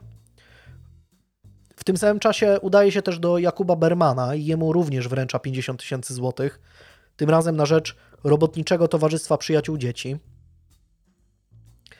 Dokumentów potwierdzających podobne wpłaty przez następnych ponad 10 lat uzbiera się dość sporo i będą one opiewały na łączną kwotę ponad 300 tysięcy złotych. Ślepy Max nie zapomina też o zemście. Dowiaduje się, że Stanisław Wejer również trafił do jednego z transportów w głąb ZSRR, ale już w listopadzie 1947 roku wrócił do Polski i cieszy się zdrowiem. Bornstein nie czeka na dalszy rozwój wydarzeń. Listownie uprzejmie informuje władzę ludową o fakcie, że były funkcjonariusz Kripo odpowiadający y, za, za prześladowanie i rabowanie Żydów w getcie łódzkim chodzi na wolności jak gdyby nigdy nic. Najwidoczniej donos ten trafia tam, gdzie trzeba, bo już w grudniu 1947 roku Weyer zostaje aresztowany. Aż dwa lata trwają przygotowania do jego procesu, który w końcu rusza 27 stycznia 1949 roku. Co prawda po dwóch tygodniach sąd ogłasza łączny wyrok 10 lat więzienia, ale Weyer się nie poddaje. Najpierw jeszcze tego samego roku wnosi o kasację wyroku, co skutkuje jego obniżeniem. Później odwołuje się do sądu apelacyjnego, który wyznacza rozprawę na 7 czerwca 1950 roku. Weyer, siedząc w więzieniu przy ulicy Sterlinga, jednak już 31 maja jest martwy. Co prawda w akcie zgonu znajduje się informacja, że zmarł on na gruźlicę, ale rodzina Weyera jest innego zdania. Rzekomo ciało największego wroga ślepego Maxa nosiło ślady bardzo brutalnego pobicia. Zwłoki rodzinie wydano w prześcieradle, podobno tak był zmasakrowany. Komu wierzyć i czy możliwe jest, że Bornstein, obawiając się, że Weyer po raz kolejny mu się wymknie, zapłacił komuś sowicie za, za zlikwidowanie swojego Nemezis? Prawdopodobnie to na zawsze pozostanie tajemnicą. Ostatnie lata Bornsteina również są dość zaskakujące, bo widać po nich, że ten najwidoczniej wciąż miał świetne układy z władzą. Jednym z jego źródeł utrzymania jest m.in. przesiadywanie w, w kawiarni Malinowa przy łódzkim Grand Hotelu przy ulicy Piotrkowskiej i nieomal jawne handlowanie złotem, dolarami i innymi nielegalnymi towarami. Rzekomo w swoim mieszkaniu przy Gdańskiej miał przeprowadzać też swego rodzaju szkolenia dla kieszonkowców. Jednym z rekwizytów miał być manekin w marynarce, która oprzyta jest małymi dzwoneczkami. Młody adept złodziejskiego fachu miał za zadanie bezdźwięcznie wyciągnąć portfel z jej wewnętrznej kieszeni. Ponadto 12 sierpnia 1958 roku 68-letni król Bałut bierze ślub z 26-letnią Alicją Hergezel. Umiera dwa lata później, 8 maja 1960 roku. Zostaje pochowany na cmentarzu żydowskim przy ulicy Brackiej na Bałutach. Losy Sucherbera, jego starszego brata i partnerki Sury Kirschenbaum, która wyjechała do Argentyny, nie są znane. I to jest e, koniec e, historii e, ślepego Maxa. Jeśli, jeśli chodzi o źródła, nie ma ich zbyt wiele. Najbardziej znaną książką chyba jest książka Remigiusza Piotrowskiego Ślepy Max, historia łódzkiego Ala Capone, ale ona w dużej mierze opiera się na źródłach, które są nie do końca zweryfikowane i nie do końca weryfikowalne. Najbardziej wiarygodnym moim zdaniem źródłem jest książka Waldemara Wolańskiego e, Ślepy Max, historia prawdziwa. E, z tym, że książka jest spisana w specyficzny sposób i mam wrażenie, że trochę pan Waldemar Wolański na tyle był dumny z tego, że dotarł do wielu dokumentów, e, między innymi do osobistych dzienników Maxa. Jest na tyle dumny z tego, że dość sporo mm, miejsca poświęca samemu sobie i temu, jak dochodził do tych różnego rodzaju znalezisk, e, co momentami może trochę irytować moim zdaniem. Do tego redakcja tej książki też nie jest najlepsza, ale znajduje się w niej cała masa e, ciekawych informacji. I przypominam, że ktoś w ogóle interesował się tą sprawą, to jeszcze do niedawna tak naprawdę znane było tylko jedno zdjęcie ślepego Maxa, jak już był pewnie rok albo dwa lata przed śmiercią. E, no już był powiedzmy schorowanym starszym panem, e, a pan Waldemar Wolański odnalazł Alicję Hergezel, która była żoną w ostatnich latach ślepego, była żoną ślepego Maxa w ostatnich czasach i była y, właścicielką jego mm, różnego rodzaju dokumentów, kwitów y, i tak dalej. Stąd też można właśnie potwierdzić to, że między innymi wpłacał pieniądze Cyrankiewiczowi i, i tak dalej. Polecam tę książkę Waldemara Wolańskiego, bo można w niej poczytać o wielu innych anegdotach, które są naprawdę ciekawe. E, i którymi chwali się e, ślepy Max właśnie w swoich dziennikach, bo stamtąd one pochodzą. Trudno je zweryfikować, no bo tak naprawdę Max jest jedynym źródłem e, wielu tych historii, chyba że faktycznie był totalnym mitomanem, ale na niektóre z tych historii ma kwity, dokumenty i różnego rodzaju różnego rodzaju inne, inne papiery, więc częściowo przynajmniej te historie są, e, są prawdziwe. Więc polecam, polecam tę te, te książkę. E, postaram się wstawić trochę zdjęć. Część z nich będzie pochodziła z tej książki właśnie Waldemara Wolańskiego.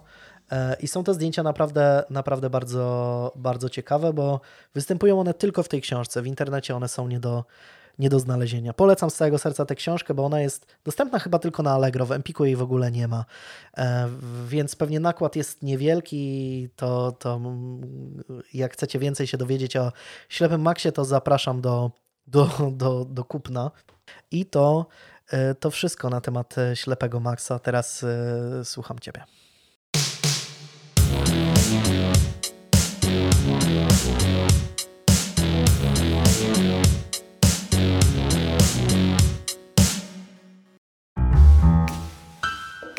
Ani razu nie było tak, że opowiadaliśmy o historii z tego samego miejsca tak naprawdę i mniej więcej z tych samych czasów.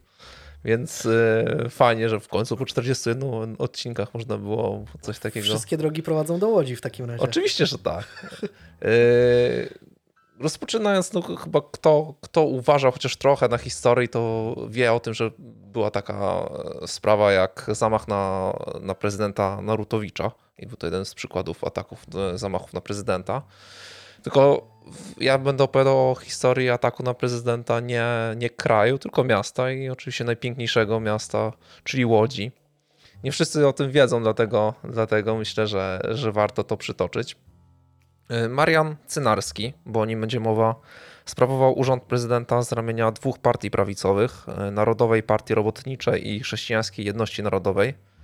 Mieszkał on przy ulicy Andrzeja 4. I w zgodzie z własną monotonią dnia około godziny 10, 14 kwietnia 1927 roku udawał się powozem do ratusza.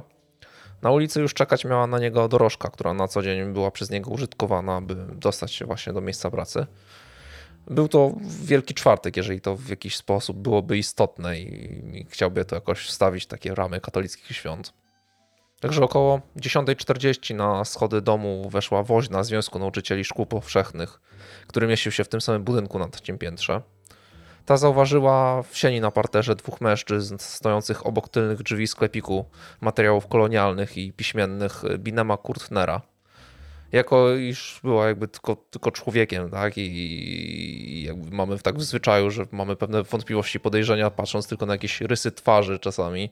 Więc oni się jej wydali podejrzani. Jak na pierwszy rzut oka na, na nich spojrzała, także trochę się trochę poczekała przed tymi drzwiami, zobaczyć, zobaczyć co się dzieje. Bardzo możliwe, że tak się stało. Bardzo możliwe, że tak się stało. A, no z jakiejś wiesz, ta, ta wścibskość jest czasami pozytywna, czasami jest negatywna. Czasami ktoś jest wścibski, byle być wścibski, a czasami jest wścibski, byle zobaczyć, czy wiesz, czy, czy wszystko jest bezpieczne i, i czy tu nie, nie, nie może dochodzić do jakiegoś włamania. No ale nie, no, było, stało się tak, że, że, że te dwie osoby odwróciły szybko twarze, jakby zaczęły ze sobą szeptać, no to ona co ona jakby już nie miała, nie miała jakby więcej do roboty, więc ruszyła swoją stronę. Na pierwszym piętrze minęła się ze służącą schodzącą na dół. Za woźną szedł też jej ośmioletni syn, który również zauważył dwóch mężczyzn niedaleko drzwi do sklepiku. W momencie, gdy woźna mijała się ze służącą, słychać było dźwięk zamykanych drzwi w mieszkaniu prezydenta, prezydenta Cynarskiego. Woźna minęła się z nim między piętrami. Miał iść dość szybko, naciągając na dłonie rękawiczki, co też potwierdzał jej syn, który był jakby zaledwie krok, kawałek za nią.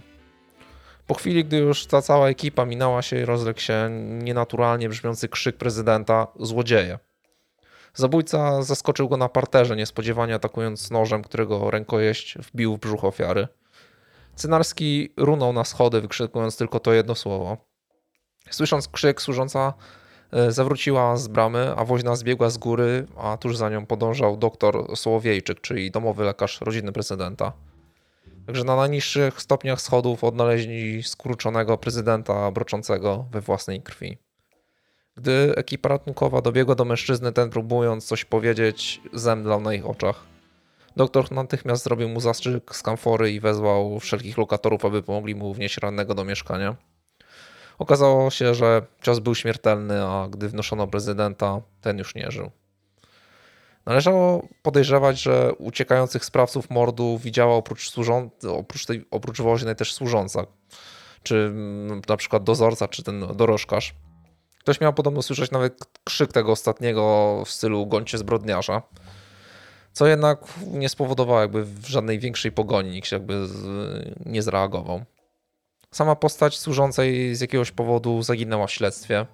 Ten dorożkarz widział jednego z mężczyzn uciekającego i słyszał, jak twierdził w łonie policjanta stój. Ale akurat nadjechał tramwaj i konie zaczęły się płoszyć, więc jakby musiał się nimi zająć. Odpuścił w ogóle tę całą sytuację. Prasa oczywiście zawrzała, szczególnie, że początkowo można było zastanawiać się, czy to nie jest jakby kolejna zbrodnia polityczna. Niektórzy zwolennicy stronnictw, do których należał Denat, wtórowali takiej teorii, gdyż jakby oczernianie zwolenników Polskiej Partii Socjalistycznej było im na rękę i traktowali to jako atut w zbliżających się wyborach. Jednak Marian Cynarski nie był aktywnym członkiem partii, a zamiast politykiem w głównej mierze był prawnikiem jako absolwent Wydziału Prawa Uniwersytetu Warszawskiego, a do tego zawodowym sędzią w sprawach karnych, więc raczej można było dość szybko jakby zrezygnować z tej teorii, że, że miało to jakikolwiek związek e, z polityką. Cynarski, właśnie jak wspomniałem, absolwent prawa po wojnie w 1919 roku został sędzią Sądu Okręgowego w Łodzi, a w maju 1923 roku wybrano go na radnego, gdzie po dwóch miesiącach na posiedzeniu Rady Miejskiej mianowano go właśnie prezydentem Łodzi. Powątpiewano więc to polityczne tło sprawy, gdyż jakby usunięcie mężczyzny z życia politycznego nie zmieniało zbyt wiele w układzie sił. Porzucono zatem ten motyw na rzecz motywu związanego z włamaniem, wedle której to w której teorii ofiara miała nakryć włamywaczy na gorącym uczynku. Na drzwiach sklepiku Kutnera, obok którego mieli stać podejrzani mężczyźni, brakowało kłódki. Zabójstwo mogło być zatem przypadkowe, aby jakby pozbyć się świadków usiłowania dokonania przestępstwa. Teza ta jednak nie ostała się wobec kategorycznego sprzeciwu właściciela sklepiku, który zeznał, że mm, i tak to jest jakiś maleńki sklepik, którego towar nie przedstawia żadnej większej wartości, na który też można byłoby się połasić. Na miejscu też miało nie być żadnej większej gotówki. W czasie zdarzenia właściciel nie było na miejscu, udał się do chorej żony do szpitala. Potwierdził fakt zerwania kłódki, jednak drzwi wewnętrzne nie były naruszone, a ze środka nic nie zginęło. Wreszcie ktoś przypomniał, że Cynarski pełnił funkcję sędziego i wyrokował kiedyś w sprawie pewnego włamywacza, który to po ogłoszeniu wyroku miał zawołać: Dobrze, ja swoje odsiedzę, ale się zemszczę. Policja zaczęła więc poszukiwać akt spraw tego postępowania, żeby w ogóle się czegoś zahaczyć, bo tak naprawdę y, nie było zbyt wiele na ten moment. Oczywiście to nie był też jedyny pomysł y, podejścia do tematu przez organy śledcze, bo one wykorzystały bardzo skuteczną, szczególnie wtedy metodę, czyli wyznaczyli nagrodę za ujawnienie nazwisk morderców. Y, symboliczne 30 srebrników wywarło pożądany efekt. Nie wszyscy wierzą jakby w hasło smacznej kawusi i jebać kapusi. Także znalazła się jakaś 60 i prawie natychmiast e, zgłosił się do policji anonimowy informator, który oświadczył, że zabójstwa dokonał Adam Walaszczyk, zamieszkały przy Bałuckim Rynku 5. W Wielką Niedzielę pod wskazanym adresem zjawiła się policyjna ekipa. Walaszczyk był w domu w towarzystwie żony oraz trzech mężczyzn, których prasa określała jako jego kolegów, choć wedle niektórych źródeł był to, byli to po prostu wywiadowcy, którzy przyszli z butelką wódki, żeby trochę rozeznać się w, w sytuacji co i jak, a następnie umożliwić bezpieczny wjazd policji. To też fajnie pokazuje, że można było wejść tak naprawdę, przyjść z flaszką i po prostu sobie usiąść u jakiegoś gościa randomowego i wystarczyło, wystarczyło mieć flachę na ręku. Kiedyś nie? to były czasy. Kiedyś też to, to można było żyć fajnie fajnie z ludźmi dookoła, szczególnie na, na Bałutach, bo to oczywiście wspominamy o tej dzielnicy pięknej, której to pięknie określiłeś, to, to tło całe społeczno-kryminalne te, tej dzielnicy w, ówczesnych czasach. Wywiadowcy mieli stworzyć pozory libacji, głośno się zachowywać i wznosić toasty, aby ci policjanci, koledzy za drzwi mieli odpowiednio dogodne preteksty do wejścia. Gdy tylko mundurowi pojawili się w mieszkaniu, żona Walaszczyka krzyknęła: To nie mój mąż zabił prezydenta. Ten jednak postawiony pod ścianą dość szybko przyznał się do dokonania zbrodni i od razu zeznał, że, że wspólnikiem jego był Kazimierz Rydzewski. Następne kroki policja szybko pokierowała więc do mieszkania Kazimierza Rydzewskiego, gdzie też zostali gości, ale raczej w tym przypadku już z pewnością gości autentycznych. Rydzewski powiedział tylko do rodziny: Pamiętajcie, że w czwartek pracowałem. Zatem kim byli podejrzani? Adam Walaszczyk to brukarz i analfabeta w wieku 24 lat. Y, kilka miesięcy wcześniej został zwolniony z pracy za awantury ze starszym brukarzem Dominem. Ciężko mu było pozostać na jednym stanowisku, a wynikało to z jego durnych pomysłów i zachowania. Dla przykładu, gdy pracował w szpitalu, dostał polecenie odwiezienia zwłok do kostnicy. Ten natomiast z jakiegoś tylko pewnie sobie znanemu powodowi wyrzucił te zwłoki w ogrodzie, a prześcieradło, którym były okryte, ukradł. Y, został za to skazany na jeden miesiąc więzienia. Mieszkał z żoną i dwójką dzieci u teściów przy ulicy Franciszkańskiej 61. Cieszył się nędzną opinią jako właśnie taki pijaczek, awanturnik i, i damski bokser. Bić miał też podobno teściów, którzy w końcu uciekli z mieszkania. Y, to miał wykorzystać wa walaszczyk i sprzedał lokum jakiegoś gościowi o nazwisku Nalewka. Nie musiałem tego wspominać, ale rozbawiło mi nazwisko Nalewka. E, z cech szczególnych to jako dwulatek wybił sobie jedno oko nożyczkami, więc był bardziej ślepy niż ten twój ziomeczek. E, Rydzewski natomiast był 20-letnim mm, gościem, który miał odsiedzieć niegdyś 6 miesięcy za usiłowanie zabójstwa policjanta. Wobec niego były jednak jakieś takie społeczne niepewności, ponieważ jego wskazanie było związane tylko i wyłącznie z wyjaśnieniami Walaszczyka, a sam posiadać miał jakichś świadków, którzy sami zgłosili się z informacjami, iż tego feralnego dnia miał on pracować od 8 do 17. Na początkowej najważniejsze pytanie, czy Walaszczyk przyznaje się do zbrodni, ten odpowiedział, cytuję, zabiłem. Nie wiem jak i kiedy to się stało, byłem jak szalony, jak tygrys, ja już żyć na świecie nie mogę. Wraz ze mną był Rydzewski, dodawał mi otuchy. Gdy w ostatniej chwili chciałem się cofnąć, złapał za rękę prezydenta i krzyknął mi: Bij, bij, bo ja cię zajebie.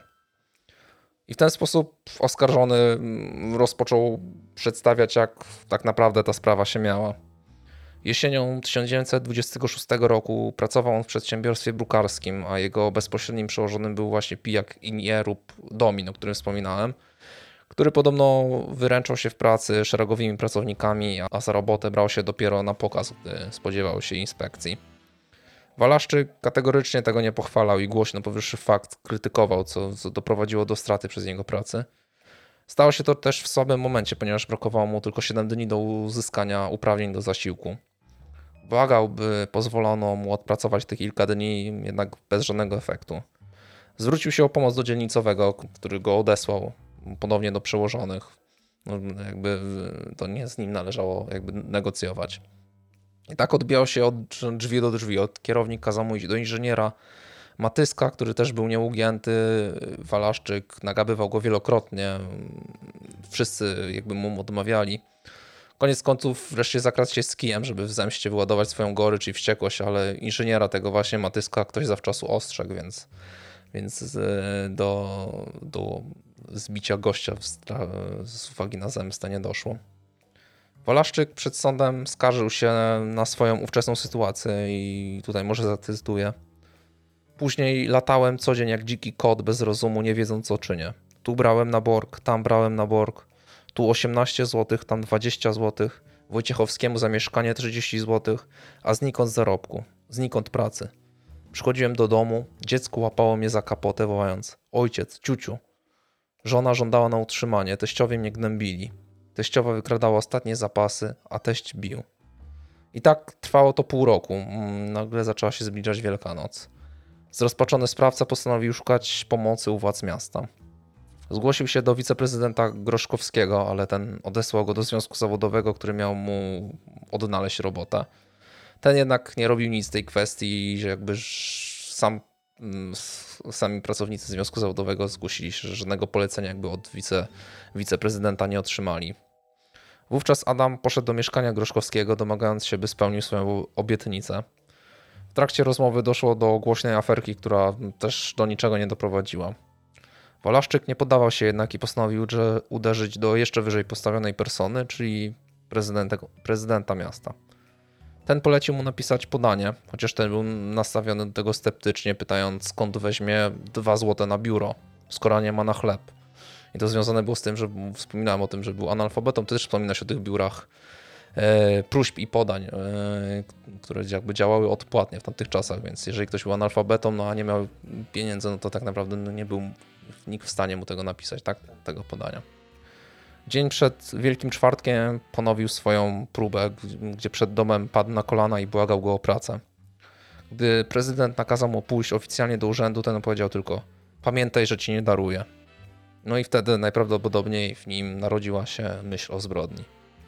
Mając lekkie kompleksy związane z tym, jak mu się powodzi, do, ta, do tego kwestią analfabetyzmu, brakiem oka, postanowił zasięgnąć opinii swojego najlepszego przyjaciela, czyli Kazia Rydzewskiego.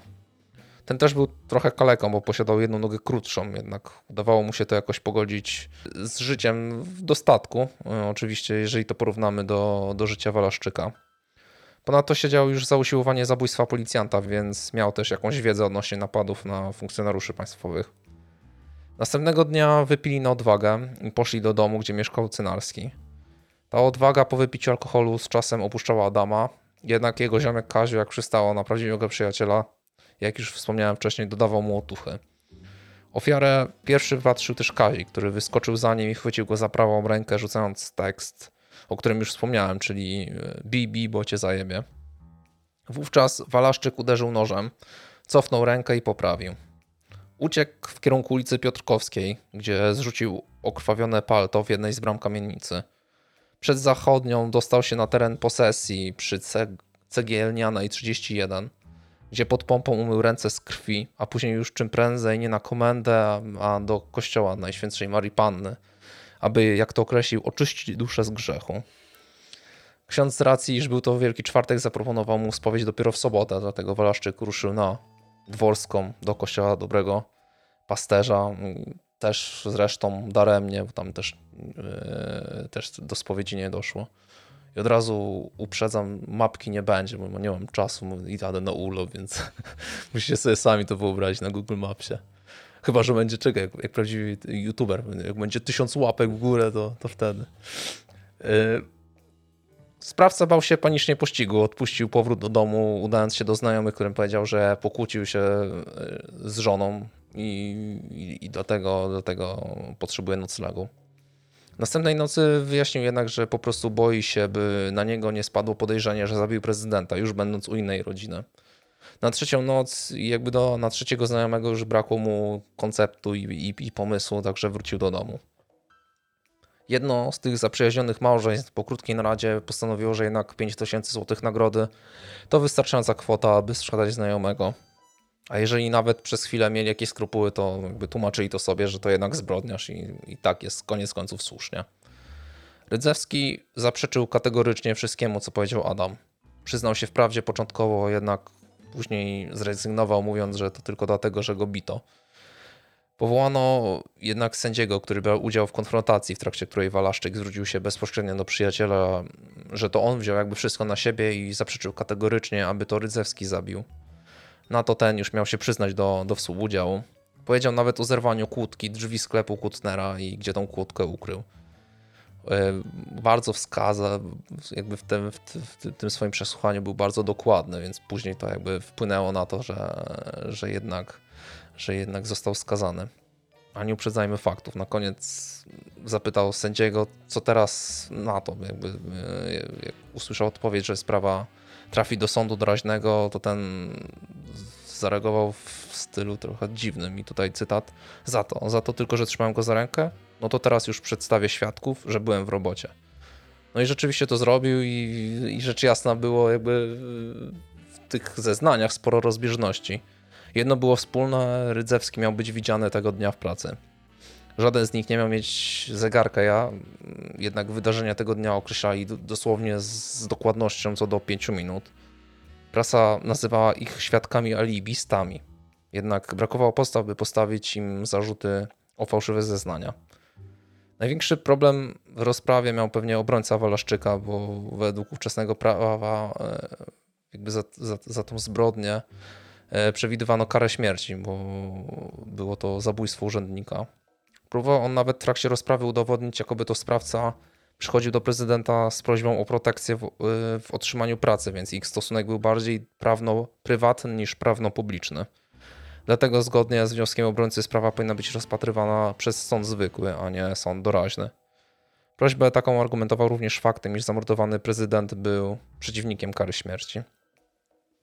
Na koniec przewodu sądowego Adam Walaszczyk jeszcze raz przyznał się do winy i błagał o litość z uwagi na dzieci. Natomiast Rydzewski obstawiał przy swoim alibi i negował swój udział w tym czynie przestępnym. Sąd uznał jednak, iż Adam zabił nie z nędzy, a cytuję, wskutek jego mściwego charakteru, wrodzonego lenistwa i nadużywania alkoholu nie pozwalających mu dłużej wytrwać w jakiejkolwiek pracy. Sprawa zakupienia noża, owinięcia rękojeści papierem i rzemieniem, pozbycie się dowodów potęgowała teorię, że była to zbrodnia zaplanowana z zimną krwią. Przeprowadzona, przeprowadzona wedle jasnego planu i kontynuowana do czasu odnalezienia. Dlatego uznano go winnego i skazano na karę śmierci przez rozstrzelanie oraz pozbawienie praw. Prezydent, yy, wczesny prezydent z prawa łaski nie skorzystał i wyrok wykonano 7 maja tego samego roku. Przed egzekucją, żegnając się z żoną, powiedział jej, cytuję: Pamiętaj, że Rydzewski musi ponieść taką samą karę jak ja, bo tak samo zawinił. Sprawa Rydzewskiego e, została przekazana do sądu okręgowego w trybie zwykłym, a toczyła się ona już ponad 7 miesięcy. Rydzewski nie przyznawał się, a w ciągu tego czasu obrał też kolejną taktykę, bo oświadczył m.in., że Walaszczyka ostatni raz widział 3 miesiące wcześniej przed zbrodnią a stosunki utrzymywał nie z nim, a z jego żoną i był to stosunek natury miłosnej. W ten sposób jakby był, przedstawiał wyjaśnienie, dlaczego Walaszczyk go sypnął i skonfidencił. Ta jednak zaprzeczyła kategorycznie insynuacją oskarżonego i ze łzami w oczach mówiła o tym, jak zły wpływ wywierał na jej męża. Miał on krzyczeć yy, na niego w słowach frajerze, bij babę w łeb. Jak odejdzie, to będziesz miał drugą. No i Walaszczyk niestety słuchał, i, a Kazik miał na niego właśnie ogromny wpływ. Po przesłuchaniu wielu świadków sąd skazał Rydzewskiego na karę śmierci przez powieszenie. Z uzasadnienia wynika, że nie dał wiary temu, by w śledztwie wstępnym Rydzewskiego bito. Ponadto zeznawał on w okolicznościach, które nie były znane Walaszczykowi. Obrona na to wniosła jednak... Czekaj, yy, źle, że mi to w głowie zabrzmiało. Z uzasadnienia wynika, że nie dał wiary temu, by w śledztwie wstępnym Rydzewskiego bito. Ponadto zeznawał on o, o okolicznościach, które nie, nie były znane Walaszczykowi. Obrona na to wniosła apelację, a rozprawa odbyła się 23 maja 1928 roku w Sądzie Apelacyjnym w Warszawie.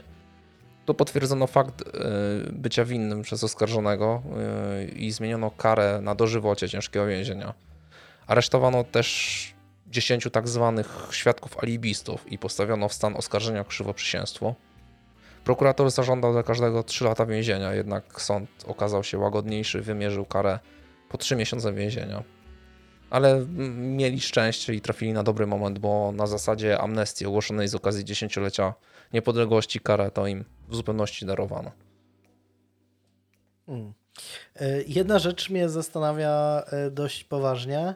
Dlaczego jednego skazano na śmierć przez rozstrzelanie, a drugiego przez powieszenie? To znaczy, jestem ciekawy, jak. Znaczy, wiesz, no koniec końców się nie skończyło tym powieszeniem. Nie, no ja wiem, ale skazano, tak? Jednego skazano na rozstrzelanie i faktycznie został rozstrzelany, tak? Tak, tak. A drugiego na powieszenie. Znaczy, zastanawiam się.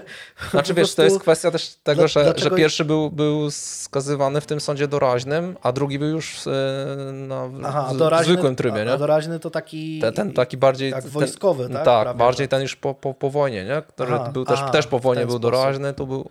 To może tak, no może tak. No to był 27, więc to wiesz, to nie jest jeszcze, jeszcze po wojnie drugiej, nie, no, no. Ale, ale jest ten, no te, tak. ten, te okresy takie. No. Bo to się jeszcze, jeszcze o, ile, o ile dobrze kojarzę, to jest e, początek, to są rejony, które właśnie jak wspominałeś, e, zaborowe, tak? I to jakby prawo jeszcze było nie jakby typowo polskie, tylko jeszcze związane tak, z tym, tak, które tak. było w, w, danym zaborze, nie? W no, którym no, no. było miasto, więc to było właśnie związane. No Łódź była chyba pod y, radzieckim, tak? Znaczy, y, było, zaraz ci nie, ale to jest, że chodzi o pozostałości. Jakby Aha, jaki to no był to zabór, tak. nie? No to, no to najdłużej to był zabór e, rosyjski. rosyjski no to no. tak, no to, tak, to, to tak. potwierdza, to mówię, bo to było jeszcze ale jakby... później weszli Niemcy, później znowu Rosjanie, później znowu Niemcy. Ale w tym wiesz... 27 z tego, co, co w jednym źródle pamiętam, było zapisane, że jakby ta kwestia jakby tej większej kwalifikacji, jakby e, zwiększenia mhm. jakby kary za, za zabójstwo urzędnika, to było związane z tym, że jakby jeszcze istniało to prawo, prawo rosyjskie, Aha. że jakieś w tym zakresie. No, no. możliwe. Ciekawe, ciekawe. No w totalnie, totalnie taki głupi sposób, nie? Zmarasz to te takie e, takie echa gdzieś tam tej e, morderstwa prezydenta Adamowicza, nie? Gdzie umiera osoba w sposób, znaczy w sposób, w, wyniku jakiejś, jakiejś totalnej poty, tak? Czy znaczy, no, nie wiem, może, te, może ten człowiek, który tego, to, to zrobił, był chory po prostu, tak? Gdzieś tam podobno chyba już y, biegli i orzekli, że, że faktycznie był niepoczytalny, tak? E, ale no chyba sprawa jeszcze się tam do końca nie, nie zamknęła. Aż trochę minęło. A już trochę minęło, no. Więc y, no, są, są takie, że takie sytuacje są zawsze y, smutne, ale e, przypomniała mi się jedna rzecz, o, którym, o której nie rozmawialiśmy w trakcie e, bajdurzenia. E, co sądzisz o polskim The Office? Ojej, nie, znaczy nie, no, widziałem zwiastun. zwiastun. Y, boję się, nie śpię po nocach. Tak? Bo tutaj nie wiem, czy czytałeś w ogóle, jest na Filmwebie już opis mniej więcej te, tego serialu i w, w ogóle, nie wiem, na, na Filmwebie jest to, ten film ma tytuł, znaczy ten serial ma tytuł TheOffice.pl. Ale to już, już czuję w tym taką rodzinkę.pl. I e, opis jest taki. Akcja TheOffice.pl rozgrywa się w Siedlcach, w siedzibie firmy zajmującej się, się produkcją wody mineralnej Kropliczanka. Jej prezes Michał to człowiek pozbawiony autorefleksji, który każdym słowem i gestem zabiega o atencję i uznanie. Kiedy przedsiębiorstwo zostaje przejęte przez nowego właściciela, a pracownicy zaczynają obawiać się o swoje posady, jedynie Michał patrzy na zmiany z optymizmem. Biznesowe roszady przeplatają się tu ze, e, z biurową codziennością pracowników kropliczanki. Boję się tak samo, jak nie bardziej jeszcze. I e, z tego, co widziałem, nie wiem, czy tutaj już są przydzieleni. No, oglądałem ten zwiastun i szczerze mówiąc. E, Wiedziałem, że, że polskim Scottem ma być jakiś gość, który się Polak chyba nazywa. E, tak, Piotr Polak, a e, tym Szrudem ma być Woronowicz, tak? Mhm. No. To jest najlepszy chyba komentarz. No.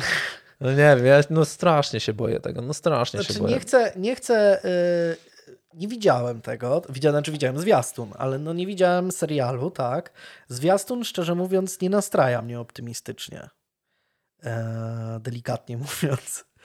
E, co prawda lubię na przykład Woronowicza i moim zdaniem to jest fajny aktor, w większości pozostałych aktorów tak nie, nie miałem okazji gdzieś tam w wie, zbyt wielu filmach y, oglądać, więc tutaj nie, się nie wypowiem. Ale to, to jest dobre słowo. Ja się obawiam. ja się boję. Ja się boję, że to, by, że to będzie takie cringe. Ale to będzie, nie? no, strasznie. strasznie. Jeśli ten serial faktycznie będzie dobry. Nie, jestem, nie, nie nastawiam się negatywnie, nie będę tutaj jakimś takim hejterem czy coś. Jeśli ten serial będzie dobry, to odszczekam pod stołem, ale Dobra. wygląda to kurde słabo. No wygląda to słabo, nie? I robi to Kanal Plus, więc w sumie nie spodziewałbym się jakiegoś, to, jakiegoś totalnego gówna. No nie, no na no przykład to... y, jeśli chodzi o polskie seriale, no Kanal Plus, nie wiem czy oglądałeś Króla. E, nie. Jest naprawdę świetny serial. To znaczy oparty też na e, fajnej e, książce. Król jest. No, książka mi się podobała, mimo że za. Król jest Szczepana, nie? Szczepana Twardocha, mhm. tak. Nie, nie przepadam ogólnie za Szczepanem za personą. Twardochem i jego różnymi wynurzeniami facebookowymi i tak dalej. I jakimiś tam różnymi felietonami ale y, książka jest moim zdaniem fajna. I serial też jest naprawdę dobry. Jeśli ktoś lubi te klimaty, właśnie, jeśli ktoś interesuje się między innymi sprawą y, ślepego Maxa, dla tych klimatów, dla tych garniturów, dla tych, nie wiem, tych starych samochodów, y, tych właśnie Browningów 1900, no to, no to warto to zobaczyć, bo między innymi to, co mi się podobało też w Zakazanym Imperium na HBO, te ubrania, te ciuchy, ten sznyt taki tak. jest naprawdę po prostu genialny i można to, można oglądać to tylko dla tak. samych y, tych y, kreacji, które tak. tam są. Jakby to tak brzmisz trochę jak tym, jak y, chłopaki nie płaczą, mają ten luz. Ten, ten... tak, tak, tak, tak, no. no naprawdę mają ten... Nasi mają chłopacy ten, tego nie mają. Mają ten przedwojenny luz właśnie i polecam, polecam naprawdę Króla.